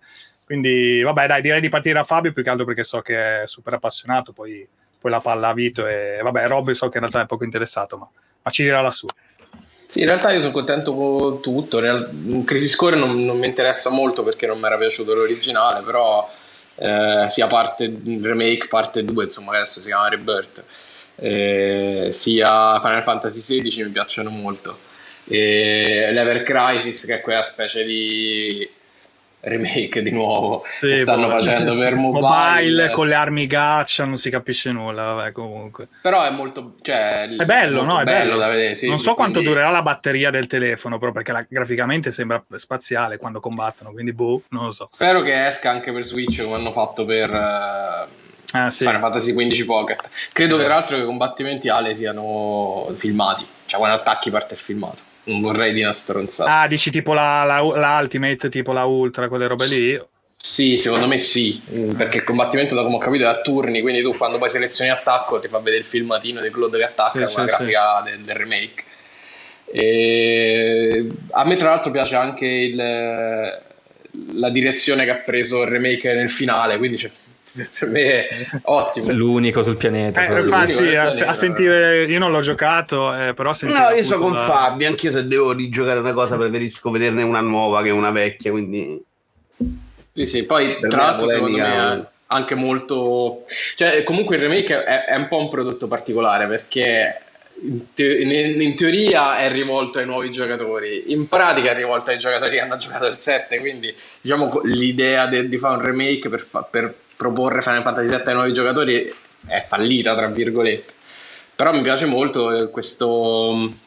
eh, un po' anche lo sprezzo di, di mh, eh, dire ai fan state al posto vostro cioè questo è il gioco nostro facciamo come cazzo ci pare a noi entrambi secondo me come fai il remake di Scarface ne fai uno bello che magari viene più bello dell'originale cioè Scarface era un remake quello che ci ricordiamo noi Sì, eh, no? sì, quello di De Palma, sì, però io di qua il, il finale cita palesemente, il finale del remake, della pre- parte 1 del remake cita palesemente il finale del Final Fantasy VII originale. Quindi se, se sono cose che tu non sai... cioè, o di te le vai- in meno certo Eh sì, sì, sì. Però secondo me l'operazione è bella, l'operazione è bella, ha un po' alla Evangelion, no? Ai film di Evangelion. Sì. Sì, Cioè, esatto. ripre- riprendere quello e poi costruire tutt'altro, eh, magari anche portando avanti lo stesso, lo stesso messaggio che era Evangelion, però farlo con i mezzi di oggi, con più soldi, con più consapevolezza da parte di Anno. E, e qui mi sembra insomma sia l'idea sia simile. Quindi per me stracontento. Anche il 16 mi piace, nonostante sia molto più action. Secondo me, comunque, se hanno preso il, il combat di Final Fantasy VII Remake e l'hanno mh, evoluto, per me è una direzione ottima perché il combat del 7 Remake è fantastico. Cioè, Graziale, c'è sì, poco sì. da dire. Eh, quindi niente, contento. Mm, veramente c'è poco, c'è poco da dire. Mi, mi, mi lascia solo basito quel next winter che Eh, sì. significa tutto e niente. Sì, che Molto vuol dire, paraculo, vuol dire però, 2024, eh, figurati, dire 2024. Boh, lo sai tu. Neanche Però- firmerei per il nel 2024 con E comunque calma si stanno un po' riprendendo loro, forse dagli ultimi strascichi di quei famosi mh, prodotti decennali, tipo Versus 13 che diventa 15, Kingdom Hearts 3 che non si sa mai quando esce, poi la, arriva ed è 4 un po' una mezza quando esce. ciofeca. Eh, però, cioè, già comunque me l'ha annunciato e secondo me arriva prima di quello che si pensa. Adesso sono andati, stanno andando abbastanza, diciamo, serrati, perché comunque nei prossimi anni, poi che siano anche due anni di distanza, ma ti ritrovi due progetti, due Final Sì, Fantasy principali sì, sì. grossi, più ovviamente i remake. Quindi li vedo abbastanza lanciati no, verso un po' seguire forse un po' Capcom, che è quella più in forma di tutte, lato giapponese, che ti lancia a profusione proprio roba, remake, anche loro ovviamente, eh, però anche roba nuova, no? Cioè comunque hanno le loro serie super, super grosse che ormai si sono anche aperte al- all'Occidente, come magari Monster Hunter, che fino al World comunque non era quel fenomeno incredibile, invece adesso con World e adesso Rise è esploso totalmente. Street Fighter chiaramente già il nuovo, comunque Resident Evil, ecco sì, magari è mancato boh, il Resident Evil 9, però comunque stanno chiudendo l'8 col DLC e il 4 remake comunque vabbè, Beh, tra il l'altro amato. il, il, ehm, State of Play si è aperto con Resident Sì. Evil 4. Esatto, Remake, sì, ci siamo sì. dimenticati, però insomma è un'altra bella... Sì, sì, sì, sì. Era una bella bomba, sì, sì, sì. Sì, sì, sì, poi ho rimostrato, vabbè, sì, quando l'hanno mostrato a Capcom mi ha fatto ridere perché questo è Leon che cammina. Ciao. Basta. Ah, Questo Non si è visto neanche la pistola così, c'è zero, Sì. incredibile quella roba, vabbè, va bene. Vabbè. E, e poi, mh, cos'è che hanno fatto? Vabbè, quello di dinosauri, ok, quello è un progetto comunque minore. Bene, però comunque mi sembra concreto, mi sembra abbastanza. Sembra molto Earth Defense Force, non so se conoscete, quello dei formiconi, dei, dei mostri strani, comunque super giapponese, che complimento che gli hai fatto? Eh beh però, beh, però sembra quello fatto bene comunque da cazzo. Adesso c'è proprio secondo me ci avevi preso all'inizio, cioè sembra proprio quella roba là. Eh, ma a me piace, a me piace anche quella pazzia di, di Art Defense Force, ha quel, ha quel fascino strano. Ehm, no, comunque loro informissimo, assolutamente. Per adesso proprio sono... non ne stanno svelando una, oh, poi, poi vedremo. Poi al di là poi della qualità in sé, magari che può piacere o meno un gioco specifico che fanno uscire, però come è successo anche proprio di pubblico. Eh, Villa so che non ti è piaciuto, infatti per quello ho detto, io devo ancora giocarlo, ma già il 7 mi era piaciuto molto, comunque poi gli altri remake li ho giocati La volentieri. metà del quindi- 7 secondo me è ottimo. Quindi, quindi aspetto, dai. Diciamo eh, i problemi sono le seconde metà, perché secondo me pure la prima metà di Village è Secondo me la discreta. prima metà di Village è comunque sprecatissima. Ma Poi la seconda metà è, è terrificante, però La metà è peggio della seconda metà di- del 7 che era già una roba discutibile. siamo là secondo me. So- Eh, comunque io lo il giocherò- finale di Village me è imbarazzante. Lo giocherò anche solo per godermi, scusa, per godermi Pierpa e Alessio. Per potermi vedere la Eh, serie sì, Sì, senza sì, spoiler. così conosco il gioco, so, lo lì che aspetto le No, scene. l'hanno subito pure loro, eh, il, il cambio a metà, do- dopo Casa Benevento c'è proprio un Ah, eh, Beneviento, c'è proprio una discesa. Eh, Eh, tra l'altro, ragazzi, siamo scordati di una cosa. Cosa manca? Tipo 10.000 indie. No, vabbè, sì, sì, stavo pensando. No, chiaro, chiaro, sì, sì, sì. Purtroppo. eh. No, Eh, potevo persino affrontare, preparato ma- due indie a testa da cui Sì, parlare, però, eh. Vabbè, ragazzi, ne poteva affrontarli, Abbiamo ma se parlato vista roba. alla- alla- ma cioè, cioè, non sono indie 100%, ma hanno uno spirito indie. Si è vista roba come Skate Story, eh, Plucky Squire, bellissima Carino, roba sì, sì, da di Devolver era tutta veramente molto veramente... ma anche al, um, anche al Deo the Devs eh, Time Flies sembra super Mhm. interessante Eh, ah um, non mi viene il nome perché non lo scordo sempre quello lì del tizio che mm, nuota nel, nel laghetto Eh, Ehm, Naiad, quello disegnato Naiad, Corelli, sì. sì. Shim ma anche Cocoon eh, che si è visto da Poi Microsoft c'è The Last Case of Benedict Fox, che sembra molto bello, quello 2D. Sì, sì, vero, vero. tutto La roba- Quello nuovo, Sì, quello lo metto di... Ah, aiutatemi, eh, Air Story. ah ok sì sì sì sì, sì. non mi ricordo il nome ma Sam. Barlow, c'è quello nuovo Sam Barlow. Immortali, Che figo, Immortali. Immortali, di molto figo. Ah, ah, sì, sì, vero, vero. Sì, sì, quello attori neri che, che è quello della rana che salta nelle ombre, che sembra anche quello- un platformer molto figo. Insomma, ragazzi, ehm, cioè, quell'altro che si è visto al PC Gaming Show, una delle poche robe interessanti del PC Gaming Show, che non ricordo più come si chiama, Long Sai qualcosa. sei visto solo te. No, purtroppo No, no, purtroppo purtroppo no. c'eravamo tutti. Stavamo anche noi. Purtroppo. Abbiamo fatto questa Purtroppo scelta scellerata. Sì, comunque Eh. anche lì si è visto un paio di cose veramente interessanti. Cioè, un botto di indie, ragazzi, non indie perché sono per forza indipendenti, ma indie un po' nell'animo, ci sono stati. Eh, e sono sicuramente da recuperare. C'è veramente un botto di roba. Quindi, cioè, alla fine anche il nostro discorso era sì, eh, che sia concretezza o meno, che sia geoff o meno. eh, non ci si può dire niente mai a questo periodo perché è un periodo veramente dove c'è roba che non finisce mai eh, da mettersi da mettersi in sacca, lista desideri che si riempie all'improvviso, ehm, play later sul, sul Game Pass che non fa altro che aumentare. Non- infatti, già non capivo gli anni scorsi chi si lamentava delle tre, non, e se c'è qualcuno che si lamenta ancora, non lo capisco. Perché Dico sulla base. questi- esatto, sulla base di cosa non si capisce. Con la nascita di questi mille ventini, diciamo, che riempiono poi il buco, se vogliamo, un po' delle tre, e, e sono veramente una raffica, ta, ta, ta, ta, ta, ta, uno dopo l'altro, cioè rimane rimbambito. Sabato pomeriggio ce n'erano tre, uno in fila all'altro, cioè uscivi fuori allucinato, ho visto 60 giochi nelle ultime due ore, eh, tutti in uscita relativamente breve. È una figata. Però è veramente difficile ricordarseli poi. Sì, è possibile. po' Alcuni sono pure simili tra loro. Comunque, cioè, l'ennesimo Metroidvania roguelite non è che cioè, veramente io li vedo tutti uguali a volte perché non capisco qual è uno, qual è l'altro. Però, vabbè. Cazzato con una belva. Esatto. Roguelite, Alessio Roguelite, eh, niente, niente da fare. Eh, Tipo me- ancora tipo devo me- trovare quello eh, che mi, mi darà quella. Vieni, vieni Ale, giochiamo un po' ad Isaac. Eh, ci si chiama. mm, Madonna, no. no, no, Hades, devo provare Hades, poi, Sì, poi sì, ne sì. parliamo. Va bene ragazzi, allora eh, abbiamo toccato le soglie di mezzanotte, non vorremmo distruggere i nostri ospiti che se poi non tornano più. Eh, ringraziamo anche. quindi tutti quanti. Chi innanzitutto, vabbè, i nostri ospiti, grazie a Fabio, Vito e Rob che hanno fatto la puntata con noi. Sono stati Grazie qua. 2 ore e 20. Eh, poi ringraziamo chi è stato in chat perché la puntata era live, sappiatelo voi che la state ascoltando, ogni tanto facciamo anche le puntate live e se state un po' su Instagram sicuramente sapete, saprete quando, quando le facciamo e ringraziamo voi che avete ascoltato tutto il puntatone dal feed su Spotify, cos'è che era Spotify, Anchor, iTunes e tutte le robe, tutte cose insomma dove mettiamo le puntate. Le app strane dove ascoltate i podcast. Le app strane, quelle robe lì che voi utilizzate per ascoltare quello che noi facciamo. Grazie ancora a tutti quanti. Facciamo un giro di salute che piacciono dare. Un saluto da Mattia. Ciao ragazzi. Un saluto da Alessio. Alla prossima, alla prossima. Un saluto da Fabio. Ciao ragazzi, grazie a voi. Un saluto da Vito. Ciao a tutti, cari. Eh, un saluto da Rob. Ciao anche da me e grazie soprattutto a voi. Grazie a voi. Grazie a Ci voi. vediamo fra due settimane con una nuova puntata del podcast. Ciao ciao. Ciao ragazzi. Ciao. Ciao ragazzi.